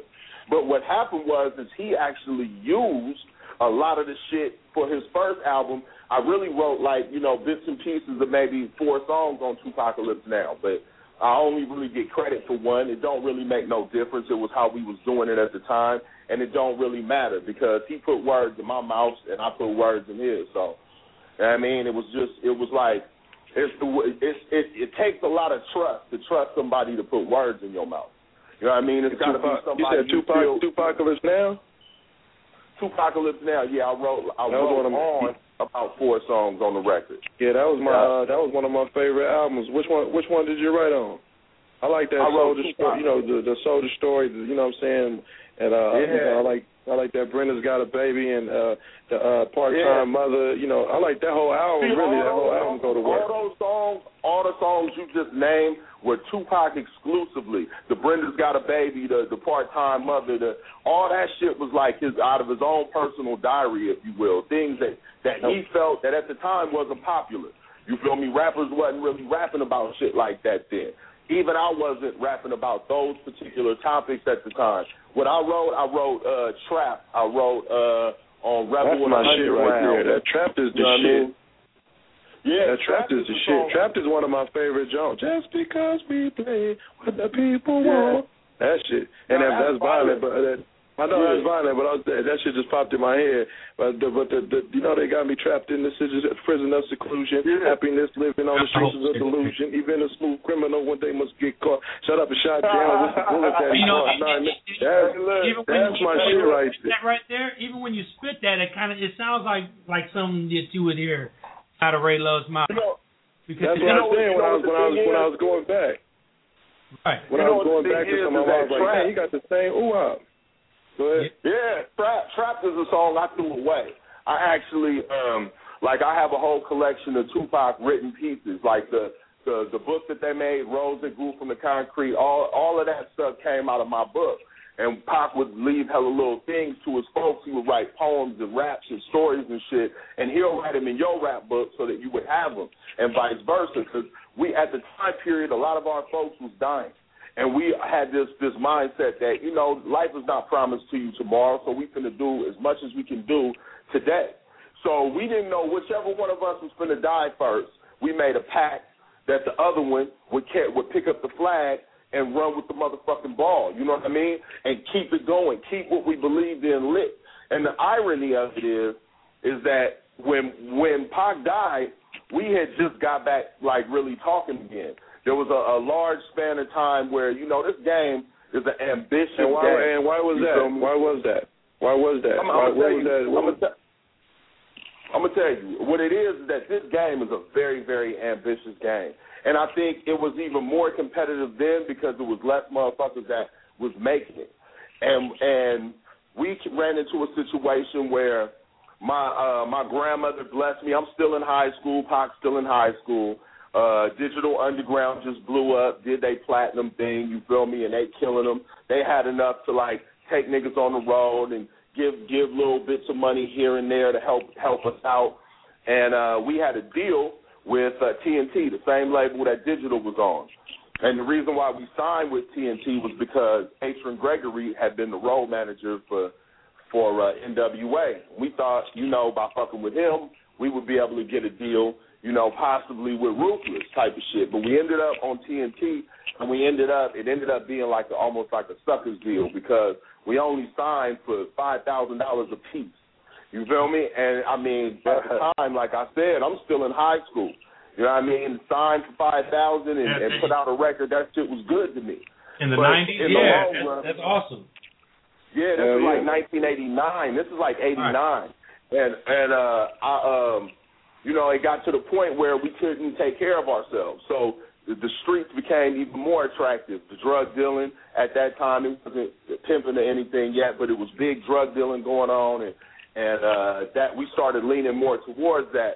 So what happened was, is Pop had an opportunity to go on the road and and um, and basically carry luggage for digital with the option of, of potentially being a backup dancer, which was a big deal. You got to understand they just did Arsenio Hall and had Pac on there doing the Humpty dance with them. Now niggas might a a lot of niggas I heard, you know, oh man, Pac wasn't no really no real nigga. He wasn't no street nigga. He Humpty dance. My nigga, we had no home. You- We had no food, and if a motherfucker finna pay you a thousand dollars a week, nigga, to Humpty dance, You out there. finna Humpty dance the motherfucker. You know what I mean? hey, my, hey, I'm gonna tell you the truth, nigga. My hoodest niggas was like, nigga, I'll Humpty dance, nigga. nigga, I, was, I want to go to Japan. You know what I You know, mean? everybody who remember, everybody who remember that uh that summer jam, what was 1990, 1992 or 94 or whatever. You know, Pop was up Yeah, there humpy dancing with with Money B, and we talked about that when Yeah, Money B was on the phone. Yeah, yeah. See, here's the only difference though. What the difference is, motherfuckers don't realize is that when we got finished Humpty dancing, when we got finished doing, uh, we was when we did the videos with Shock and where you know we got to hang out. We was going the fuck back to the ghetto. We was going back to nothing. Right. You know what I mean? So that gave you that's what the incentive was. And what happened was is his mother, you know what I mean, decided to go into rehab. She moved out the project. He had nowhere to go. You feel me? And he had an opportunity to go. And that was like we had a lot of adults in the situation. Mind you, we seventeen and eighteen years old. And what happened was they broke up the group but made it where they managed both of us. where they where we still was signed to everybody, but it was a divide and conquer type of situation. But the, Right. even after even after we separated, I still worked on uh I still worked on 2Pacalypse now. I still work like I was always a part of the show. And another thing people don't realize is when I came out with with uh damn I hear an echo. Is there an echo? No, Yeah, it, there's a echo. it, it be doing that sometimes. It be doing that Oh, sometimes because we're on we're on Okay. Skype. Okay, when I signed with Mac Dre and them and put out my first record, I was leaving away from my family to get down with Dre's family because Dre was like the first nigga from the 707 that ever made a name for me. When I was in high school, Mac Dre came out with his record. So I kind of wanted to do something independent so I would have my freedom. But Right. but all of Tupac's group, Thug Life, the, before it was Thug Life, it was Underground Railroad. That's always been my family and my organization. My big sister is the only girl that was ever in Thug Life. Uh, the, the, the, the Man Man who uh, rode with Pac all the way to Death Row. You know what I mean? These are the people that I came into the game with, and the people I still get down with. What is that? Yeah, yeah. Go ahead, go ahead. Yeah, so uh make a long story short, it was like I was always a part of what Pop was doing and vice versa. We just didn't record together. It's just like me and Mac Mall. You know, we fast friends. We always together. We always talking to each other on the phone. But we probably only recorded three songs in the last three years. Right, right. But it don't matter You because you guys doing your own things. You know, We it's, rock together. it's rock together all the time. So it it, it doesn't matter. 100. You know. Do you so, think that? Do you this is what we're think? Gonna you, do, Ray. Ray, this is what we're gonna do. Go ahead and uh and because we know you got a whole lot of stuff going on besides besides and we could probably go into your history for the next three hours. But let's get into what you 100. got. Let's let's get into what you got going on right now. But I'm gonna I'm gonna flash us back because we're going back into history. I'm gonna play that, get my money on. I'm I'm flashing us back to to uh some to to to the Ray Luv that that that hit the radio and and, and took you just like just like everywhere. This this one this one song was like the hit shit during the time. 100. 100. So, we're gonna hit that right This- now. Go ahead and, and hit Yeah, Leila. this that get my money out. Hit Leila. Tell her to give her get in, get on the line, and uh, we'll be right back. It's Soul Kitchen Radio. Hey yo, hey yo, what's good? It's your boy Big Omeezy, TGC, the great communicator. Sick with the lieutenant, sick with the deputy, the whole thing, man. And you tuned in to Soul Kitchen Radio. Yeah, yeah.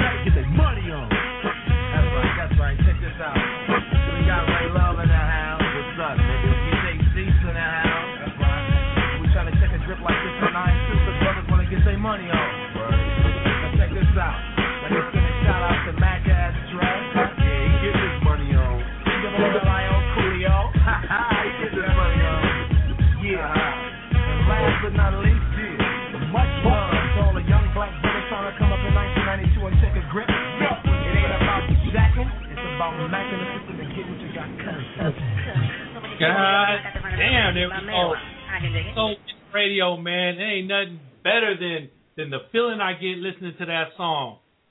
Man, I'm telling you, I'm still trying to get my money on, man. Man, I, I I gotta say that that that inspired and you talking about Kyrie, talking about the Bay Area, you know, and and everything you just went through that we just talked about, you brought it together in that one song. You know, I got Peter Parker going, "Fuck yeah, that song is on." Everybody loves that shit. I mean, the feeling is just class. That that's classic. And hold on, let's let's do this real quick. Ladies and gentlemen, I have to introduce you to one of the one of the best people I know, one of the the, the greatest people that ever blessed me in my life, Miss Leila Stenberg. What's up, Leila? Leila, You're so funny. Hi. but you know I'm not lying, Leila. I mean, you gave me my first start. You you Rob um um our history goes back so far, you know. Rob and- Noni's back. Rob What, man, what's up with Noni's, man? Rob Noni's out there in Florida doing his thing, man. I, and you know the history from from back then in the '90s with with Leila on one side, Rob Noni's on the other, you know, and, and our whole little team hooking up at in Kyrie's house at the studio and all that stuff. Oh my God, it flashes it flashes me back so much to the good days. Oh my God, that's like 20 years ago, right? Hey, you know, Yeah, Oh my God, it really is. That's crazy. Hey, I'm glad you're here. hey Leila, I'm so glad that you got a chance to call in that uh that you hooked you hooked up with, with Ray today to to give us a call because we know you guys got some big things going on with this uh DeSean Jackson uh foundation that you're putting together.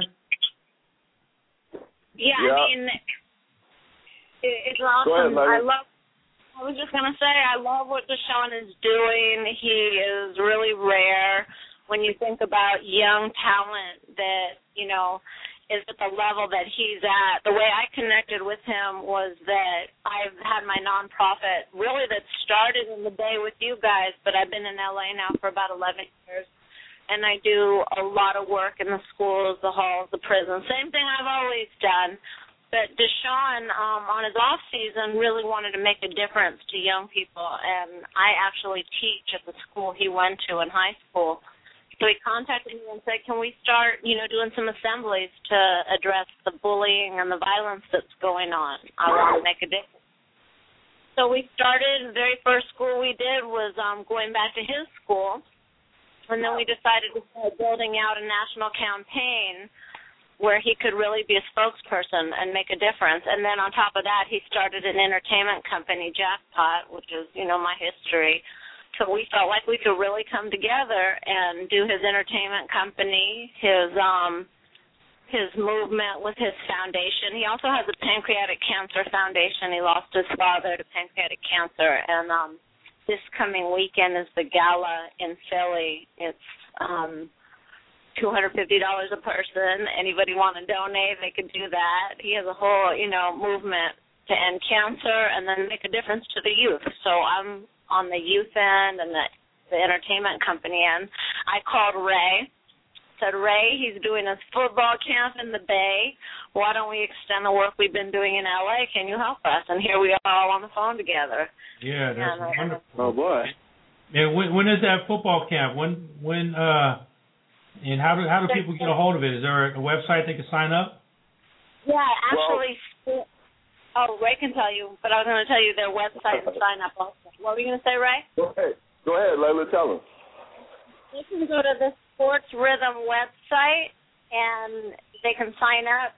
But I'm sure that if um, there's an issue where someone doesn't have the whole amount or needs some help, there's some scholarships available. There's some funding that they'll work with. DeSean doesn't want to turn anyone away. He really, um, even though he's from LA, just like me, we both got a real um, our starts in the Bay Area. You know, he went to Cal. That's where he got signed out of. I came from LA and really, you know, touched down in the Bay Area, changed my life. So it's like we're both coming back there together. Right, right. That's Leila. What was that? What was that? Uh, what was that? That CD that we worked on, like the cement block. What was? You remember that?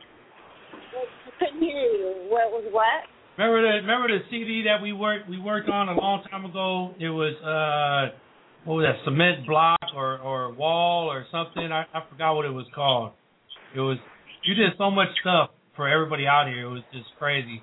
And just talking to you, I just start flashing back into into all the different different projects that we had.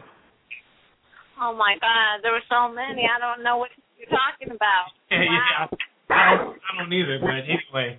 So so Ray, let's talk about uh about what you're doing. Um tell us more about this the football camp. Okay, well, basically, my hand in it is that uh, Leila and I have been doing alternative intervention models.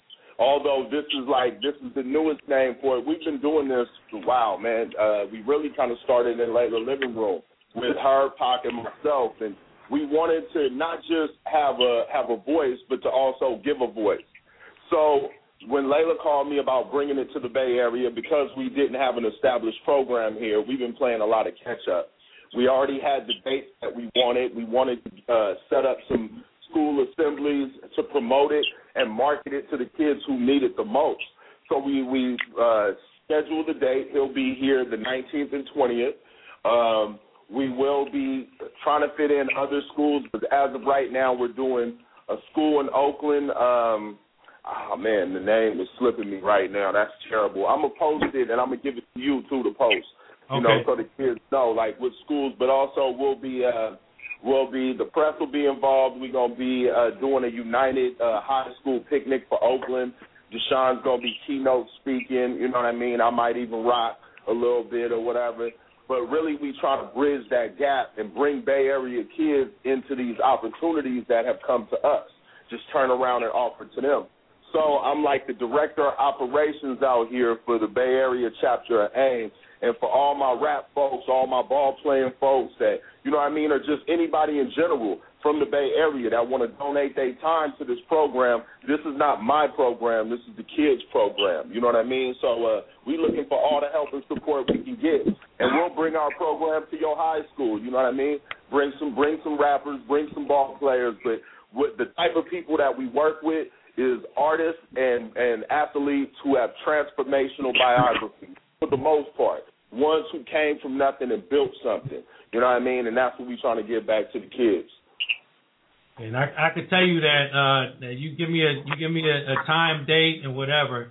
I'll be out there. I can help you guys coach and and, and be a, a speaker, uh, host, or whatever you, whatever you need, man. Because Soul Kitchen Radio, me personally, Rick Camacho, I love that stuff because you know I've coached I've coached for years, and and anything that that you guys got going on for the community, I'm I'm down with. Oh, well, you need to plan to be there that day and um do some of the girls with us. I will. We need to. I got I We got need to to- say. You, what? I can hear you. I said all I got to do is get the date, and I'll talk to Ray about that one, and then we'll put it out on our show. Ray, the date what's is, isn't it the weekend of the 13th of June? Okay, the football camp, the actual camp is uh, June 10th, 11th, and 12th is the camp, and then uh, eh, what's up? That's why I'm looking you. and then, uh, but but DeSean's gonna be here early. We talking to kids, and we just gonna be uh, hanging out, trying to go to as many high schools as possible, junior highs. You know what I mean? During the dates of the 19th and 20th of this month. You know what I mean? Also, people will be able to. Uh, you know, look up information uh, on the, any of the Clear Channel websites, 94.9 KMEL. If you into rock music, Live 105, you know what I mean? They're all going to be posted there as well. Because what we're looking for, this is the opportunity really for, for our kids who don't have a lot of opportunities. And I would be nowhere. There would have never been a Tupac, a Mac Mall, or any of that if somebody didn't take the time, a little extra time out their life, you know what I mean, to kick it back to us. That's right. And so, could we get could you think could we get DeSean to call in and, and talk about it next week? I'm sure we Leila. can. Yeah. Yeah, ab- absolutely. Okay. Good. I'll, uh, If he wasn't on an airplane now, I would be um going to get him on this call. yeah, that's fine. We can we can set up and we have Messy Marv next week, so he that'll be good. He'll he could. Uh, That's what's. Hey, tell tell Marv I'm finna call in when he when he on the show. That's that's my dude right there. yeah, he, he's on next week, so that's good. Yeah, man. I you guys are doing so much. Omeezy, go ahead. I know you got something to say, and I'm just I'm just jumping on you. Uh, you know me. I me. I, you know, I wanted to always because I always see uh, Leila and I always see Ray Luv in, um, in the documentary. I seen really. I seen. I think I seen Leila in a couple of old uh, uh, Tupac. Um, you know, what I'm saying uh, videos and what as far as the biographies and whatnot. And I just want, like, I always wanted to find out.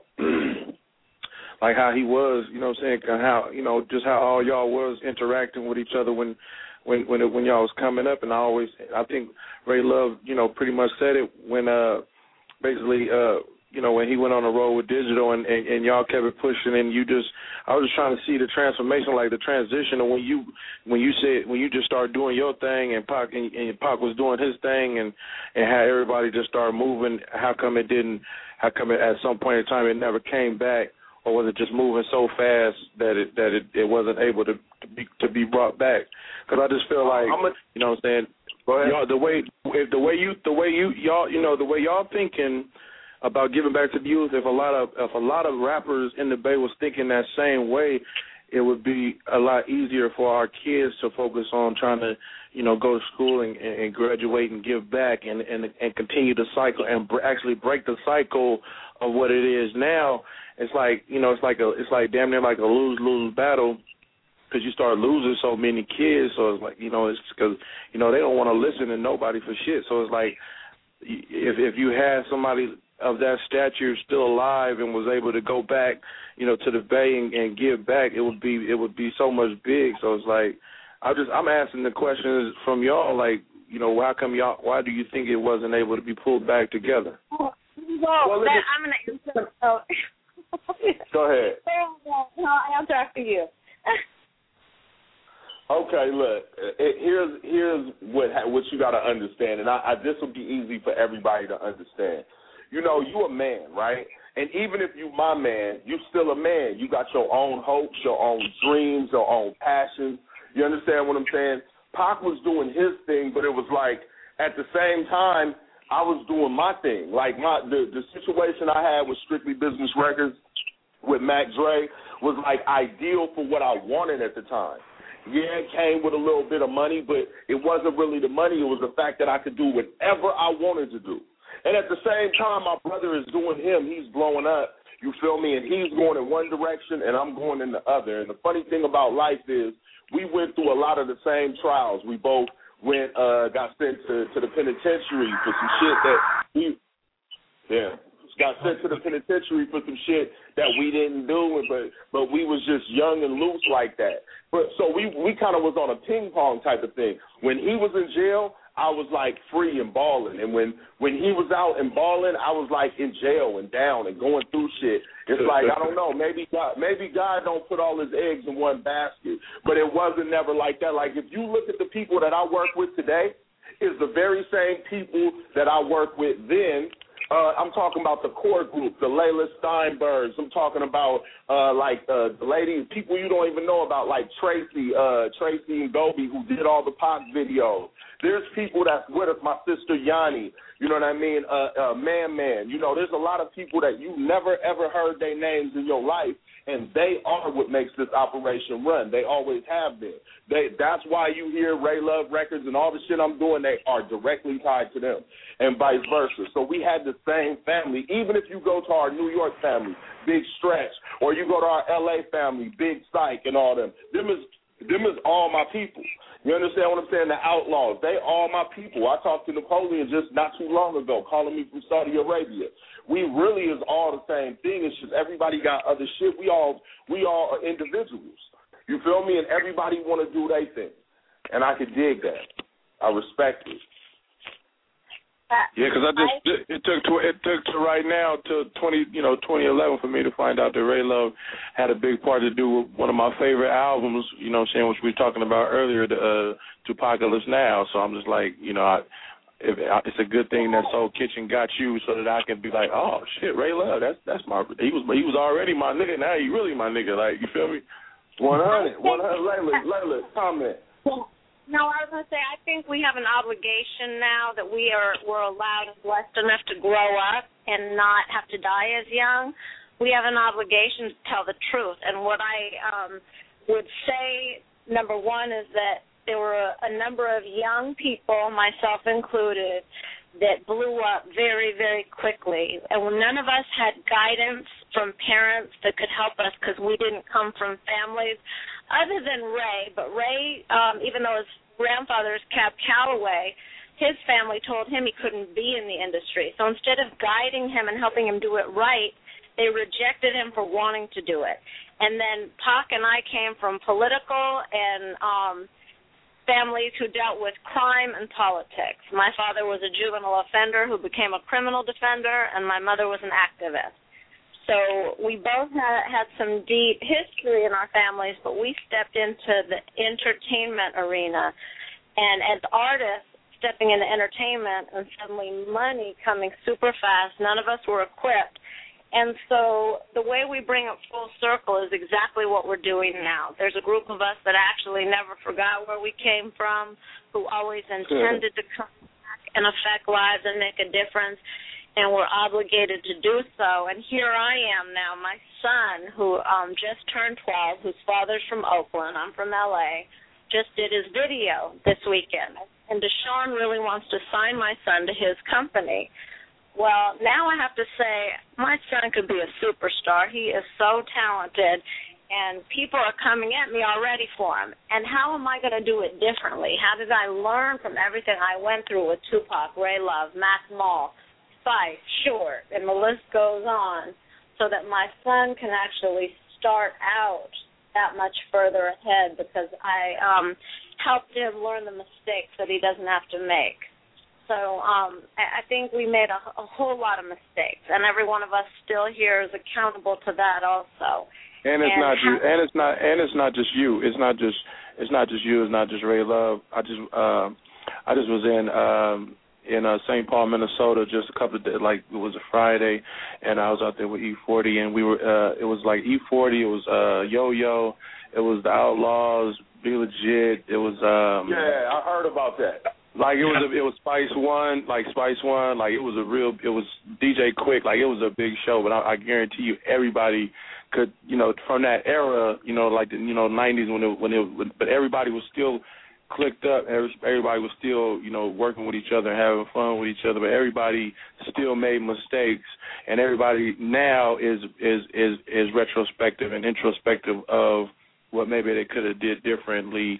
But I don't think a lot of people will regret what they did because it was everybody pretty much had a ball back then. I to, from my eyes and what I seen, I seen like it seemed like everybody was having a ball back then and having fun.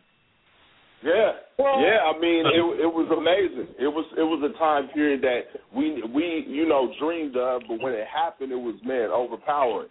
You feel me? So a lot of it was a lot of mistakes to be uh, made by everybody on all fronts. But on the same hand, it's like well, how you start a thing. I, I always feel as though how you should finish it.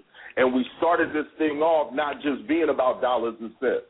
It was about how we could change our environment how our environment had an effect on us, and we wanted to have an effect back. So I mean, it took us all this time. Like we've been chipping away at it, but now it's starting to gain momentum because along with, with new successes, it's also shining a light on these issues that really matter to us. And tell a story and tell a story the way it's the way it happened. Like that's I just want to know.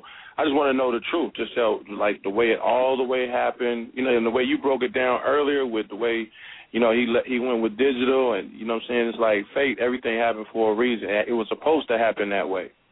But you know, Yeah, one thing, I, yeah, one thing I know is that is that everybody stayed in the same umbrella because Leila was right there managing the whole situation, and you know, and so so Leila, would- she just kind of she just kind of just kind of like put up the umbrella and let everybody go do their thing. Is it, am I right, Leila?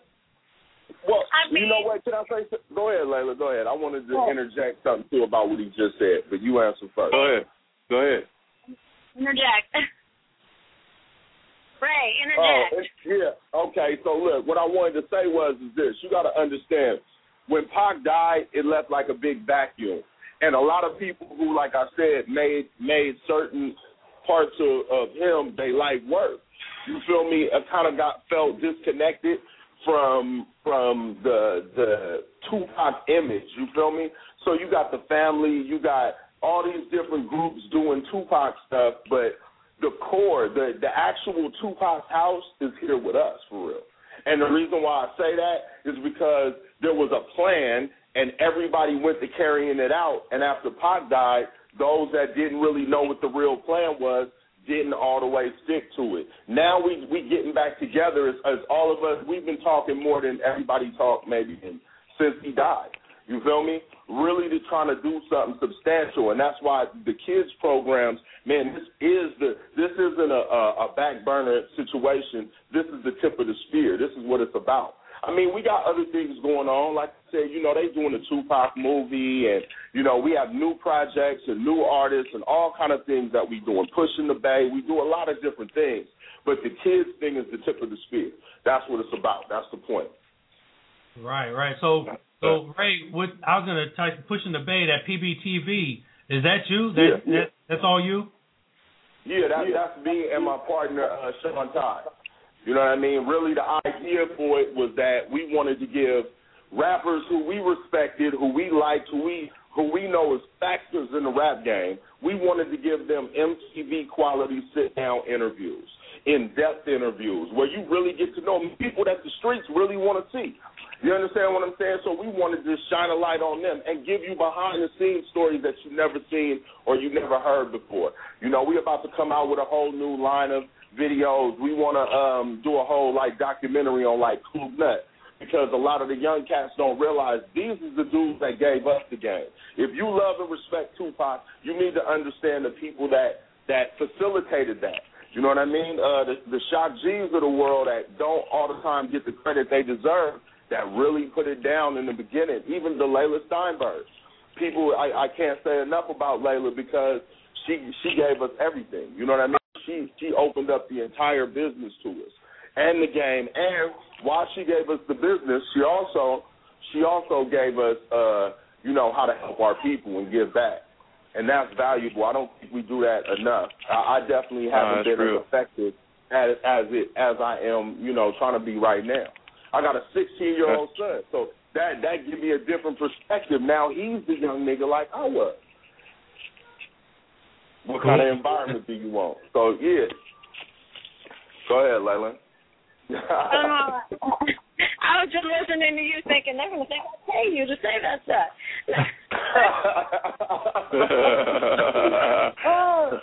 no, that's that's what's up, man. I, you know what I wanted to do too is talk about the movie a little bit. We, you know, we we working out a situation with Morgan Creek to try to help them get this movie done. Everything's not all worked out yet. It still appears to be very early in the in the process, but uh, I, I think that uh, I think that they trying to do a really good movie. You know what I mean? I, I'm, I'm my faith is high that you know finally people are gonna get to see a side of Pac that you know for the most part we only know. You know what I mean? Or very few of us know. So Yeah, I so mean, Leila, that's- that's- Leila, let me ask you a question about the movie. What's up with that little that that uh Mexican dude that's that's on your Facebook that look like Pac? He like live his life looking like Tupac. There's not just one. I mean, I don't know. There's like probably a hundred people who hit me up on a regular basis who spend Yeah. their whole life. But there's one from Florida who kills me. He um goes to impersonator school and everything. And, you know, I got love for anyone who loves Pac, but, you know, there's like in order to deliver on this role, it's not impersonating or acting. Like you probably really have to embody that spirit, and so You know what? The, you know what? I, There's I one went on. thing that it, it's it's one thing that be tripping me out. Like all these all these cats that because you know when the last time I seen I seen a documentary with Pac when he went to when he went to prison and he was like man everybody when they go to prison when they, they say oh man Pac went to prison man he finna be writing his ass off. He said man I didn't write shit. He's like man he was like man all you he was like all them people that glorify prison man he was like man it is not the spot it is not the place to be and everybody's supposed to be so heavy on the Pac, and they don't listen to that part of the game where he's like, man, jail is not where it's at. I wish more people would listen to that part and be like, man, it's not cool to be locked up. You know what I'm saying? Trying to get stripes. Right. You know what? You know what? I wish I wish more people understood what like I wish more record companies, especially independent record companies, because they're a little closer to the artist. I wish they knew what real um um A and R was about. See what Leila did was she was like, yeah, I'm gonna plug you up with all the record business that I got. But check this out. Go check out my library. Let me expand your mind so you able to perform and talk to anybody in the world. So you can go to Africa and talk to Africans, not speaking their language, speaking English, but but where you can express yourself and realize that you connected to all these people. When when I make records now, when I first was making records, I was only talking to my neighborhood for real. I got to be honest with you. I was just trying to get the niggas in my neighborhood to be juiced. Then as I got a little bit older, it was about okay, I'm I'm talking to the bay. You know what I mean? I'm talking to the bay. But now think about this: people who listen to my records, or or especially now with the internet, the people who listen to my records is, is calling from Africa and from Germany. So now when I make records, I got to consider that that there's people all over the world that want to hear this story. It's a uh, young dude by the name of Cabo Outlaw. He's the only white member of the Outlaws, from what I understand. He uh, came out here from Ireland, right? He was gonna kill himself, and uh, he caught one of the documentaries we was doing on Pop on MTV, and decided he wasn't gonna kill himself. He was gonna sell his stuff and come to California and find us, and he did. You understand what I'm saying? It's like when you got people that's doing that from all over the world, it's bigger than a rap record. Yeah, real Rap, talk. as a rapper, as a rapper, you can play out. But if you was a factor like that, if you was a factor with people, you can never play out because you're relevant now. You know what I mean? More relevant than a song. A song, yeah, man, I might remember it when I get old. But it's like, man, what Ali did, Tupac did, making us proud to be us. Man, that shit is giant and it go everywhere. Man, that shit is Pan African, Asian, everything. Yeah. That's that's real talk. That's good stuff. Yeah, so that that's so when when can we did they have a did they already uh cast somebody for that Tupac role, Leila? No, and I don't see I don't see it happening too quick. I still think they're gonna have to really it's gonna be some serious study and work. You can't just be a lookalike or impersonator. That was my whole point I was getting at was it, no, it's not about what you look like. It's that spiritual connection to the content and to the voice, and and it's gonna be hard to come by. I'll be hard to please. I love everybody for keeping him alive. I love everyone who's impersonating him, but um, man. because That's I who just, they I just had. seen That's on they had playing day- them. Hey Leila, I just seen on Twitter the other day. Um, people was they were talking about Soulja Boy wants to remake remake Juice and play Pac in Juice. I, uh, I mean, I, I guess I can't. They say, uh, what is it? That that uh, emulation is the highest form of flattery or some shit. Yeah. Look, man, I I respect the fact that so many people like, you know, uh, in a sense, want to embody what Pac had. I don't think they really want to be Pac because being dude was very very difficult. It was very painful. You feel me? That's why he said things like, "Don't shed a tear for me, Mama. I'm not happy here." You feel me? He wanted to change the world real fast because he was not happy here like that. Most people who who, who want to be Pac don't have the qualifications. Pac felt that you know everybody's pain he would keep pulling to himself and express to himself and put it in the music. You feel me? That's why so many people feel like they know dude because damn he was singing to me. But really, he was channeling his own pain and, and pulling other people's pain in with his, and that's that's what it really was about for him was getting to the root of that. What is the root of all this shit, man? Why is things so fucked up? You Let me tell you something do that's let me tell you something that is so hilarious to me. You know, back in the day after after I did my uh my music stuff, I started my Baytown video and and one day we was out, I think it was like early 90, 98, 99, something like that. There was this dude, he must have been 45 years old and he came over to my house and he wanted and he and he had the little the little handkerchief to the side and he really thought he was Tupac. I was like and then and then my my wife she walked up to him she goes hey hey you remind me of somebody and and he was like oh yeah everybody always say I look like Tupac and it was hella funny because I was like this dude is a fool man and he he he tried talking like Tupac had a little tattoo on his stomach and everything oh You so- know what the thing is? I I, I don't care if you want to be like Tupac. Read. Right. Because Tupac was was a voracious reader. Hey, I've never seen anybody read books as fast or as thoroughly, and and not just read them, but understand them enough to challenge the premise of the book. You understand what I'm saying? He he wanted to argue about about whether Jesus really, you know, died and was resurrected. He would have these crazy conversations at 17 years old. You know what I mean? When most people was thinking about other shit at 17. You know what I mean? That that it's like man, you it's not it's not one of them kind of things where you even look. Pac himself would tell you you don't want to be like him. You want to be like you. You Right. You just want to be the very best you. Be you shamelessly. Don't get really don't not don't don't just walk around like you don't give a fuck about nothing and think that oh yeah I'm being like Pop. Pop gave a fuck about a lot of shit. He, he matter of fact he cared maybe a little too much, and that's what drive you crazy. That's what drive you to the edge. You know, and, and a lot of Uh, that kind of reminds me of uh of that Eminem song "Stan."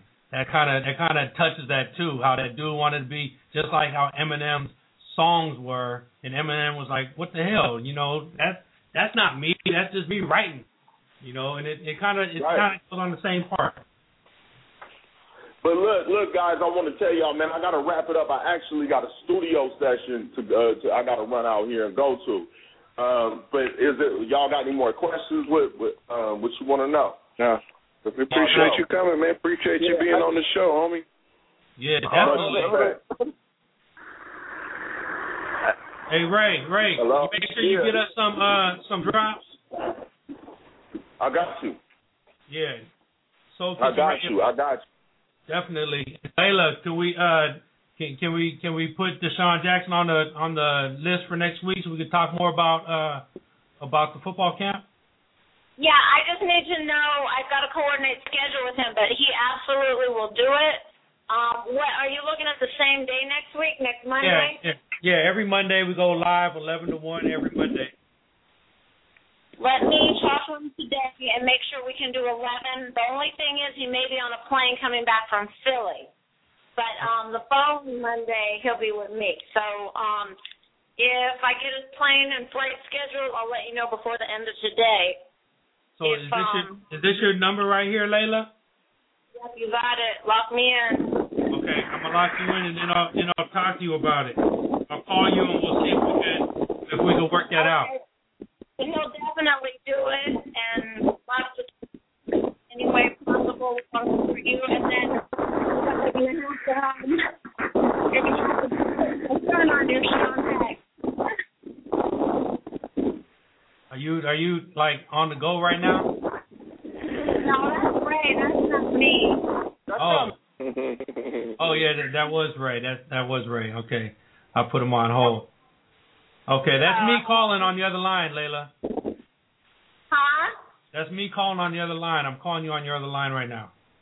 Oh, the one I hung up on? I was like, who's trying to call me? Yeah, yeah, yeah. That was me. So just lock that number in. I'll call you later and we'll talk about it. I Okay. missed you. I was in LA. I missed you when I was in LA last week. Sorry. Mhm. Well, well, we're gonna catch up. I'm gonna start being in the Bay a whole bunch too. Where are you now? I'm in Pittsburgh. Okay, that's what's up. That's where Mall is too. Oh, he does? Yeah. I, I haven't even seen Mall. I haven't even seen Mall. I just talked to him on on Twitter a second ago, and he tweeted me back. I told him to call in, but he didn't. Oh, well, tell him he should have been on with me and Ray. That's whack. Hey, and uh, Kevy Kev to the top on Twitter said, "You're an awesome human being." Um, tell her I said what's up from the 801. Shout out from Young Prod and Kevy Kev. They they uh. Hi, give, give them my love. Tell them follow me on Twitter too. Are you on Twitter, Leila? yeah, my daughter made me. Most of the time she does it, but I'm gonna start doing it. so so what? Uh, come on, what's your Twitter? What's your Twitter account? oh, it's just me, just Leila Stenberg, and at the mic sessions, which is my workshop. And my Facebook is just Leila Stenberg. Okay, cool. All right. Well, Leila, thank you from me. All right. Um, oh, wait a minute. I, I, I want to introduce you to my to my young nephew. He's on the line still. Uh, Dejan, did you learn something today? This is his his weekly. This is his weekly industry session. Dejan, you're on the phone with Leila Stenberg. Say hi. What's happening? how are you? I'm doing good. How are you? I'm good. Did, did we bore you, or were we all right? Can I ask you something? Um, first time, first time I ever seen you was in a Tupac documentary, and um, you know they was talking about Pac was talking about how uh him and you know his boys used to stay over at your house. I wanted to know, and I, I was thinking like you know this this is uh I don't want to sound. I I was just thinking, you know, how was that to be around, you know, Pac and you know all those characters, and you know you was just, you know, just chilling with them. I mean, when they were at my house, they weren't who they are to the world now. So it was really different. It's like the being with the group of people I grew up with. So it's like thinking about who your seven closest friends are, and you know whatever it is that you do together. If you play ball, if you you want to be math scientists or teachers or artists, you do that with the people that you grow up with and love. So that was just my circle, you know. And now all of a sudden they're like major to the world. So what's even weirder is watching them make movies and films and and everywhere you go, people identify me with Tupac and don't know half of who I am or what I've done in my life. I just become like this, um, oh, you were the whatever. I'm like, oh, okay, but you know, there's a whole lot more. So So, so what would you say your role was? say that again. I said, how? What would you say that your role was? My role. Um, if that's if that's what you would put it, like because you said they don't know half of what you you've done. Oh no, I'm just saying, you know, in my life and my work and and my journey, people just identify me with like one grandkid or one person. And you know, first and foremost, I'm a mother and a grandmother, and I think that I was a mother to all of the young people that I grew up with, even though I wasn't much older than them. Maybe because my mom left me when I was young, it made me want to be like a mother to everyone, and I think that that's how I was as a friend, always trying to take care of everyone. I had a lot of vision. What I learned in my time with Tupac is to never have anybody that has negative attitude or tells us what we can't do. Because him and me both shared something, and it was just that nobody could stop us. No one could tell us no. We could conquer the world. And I think that the, the drive and the passion that we had for our dreams is what people understand and that nobody can stop them. And and that was just, you know, what kept us going.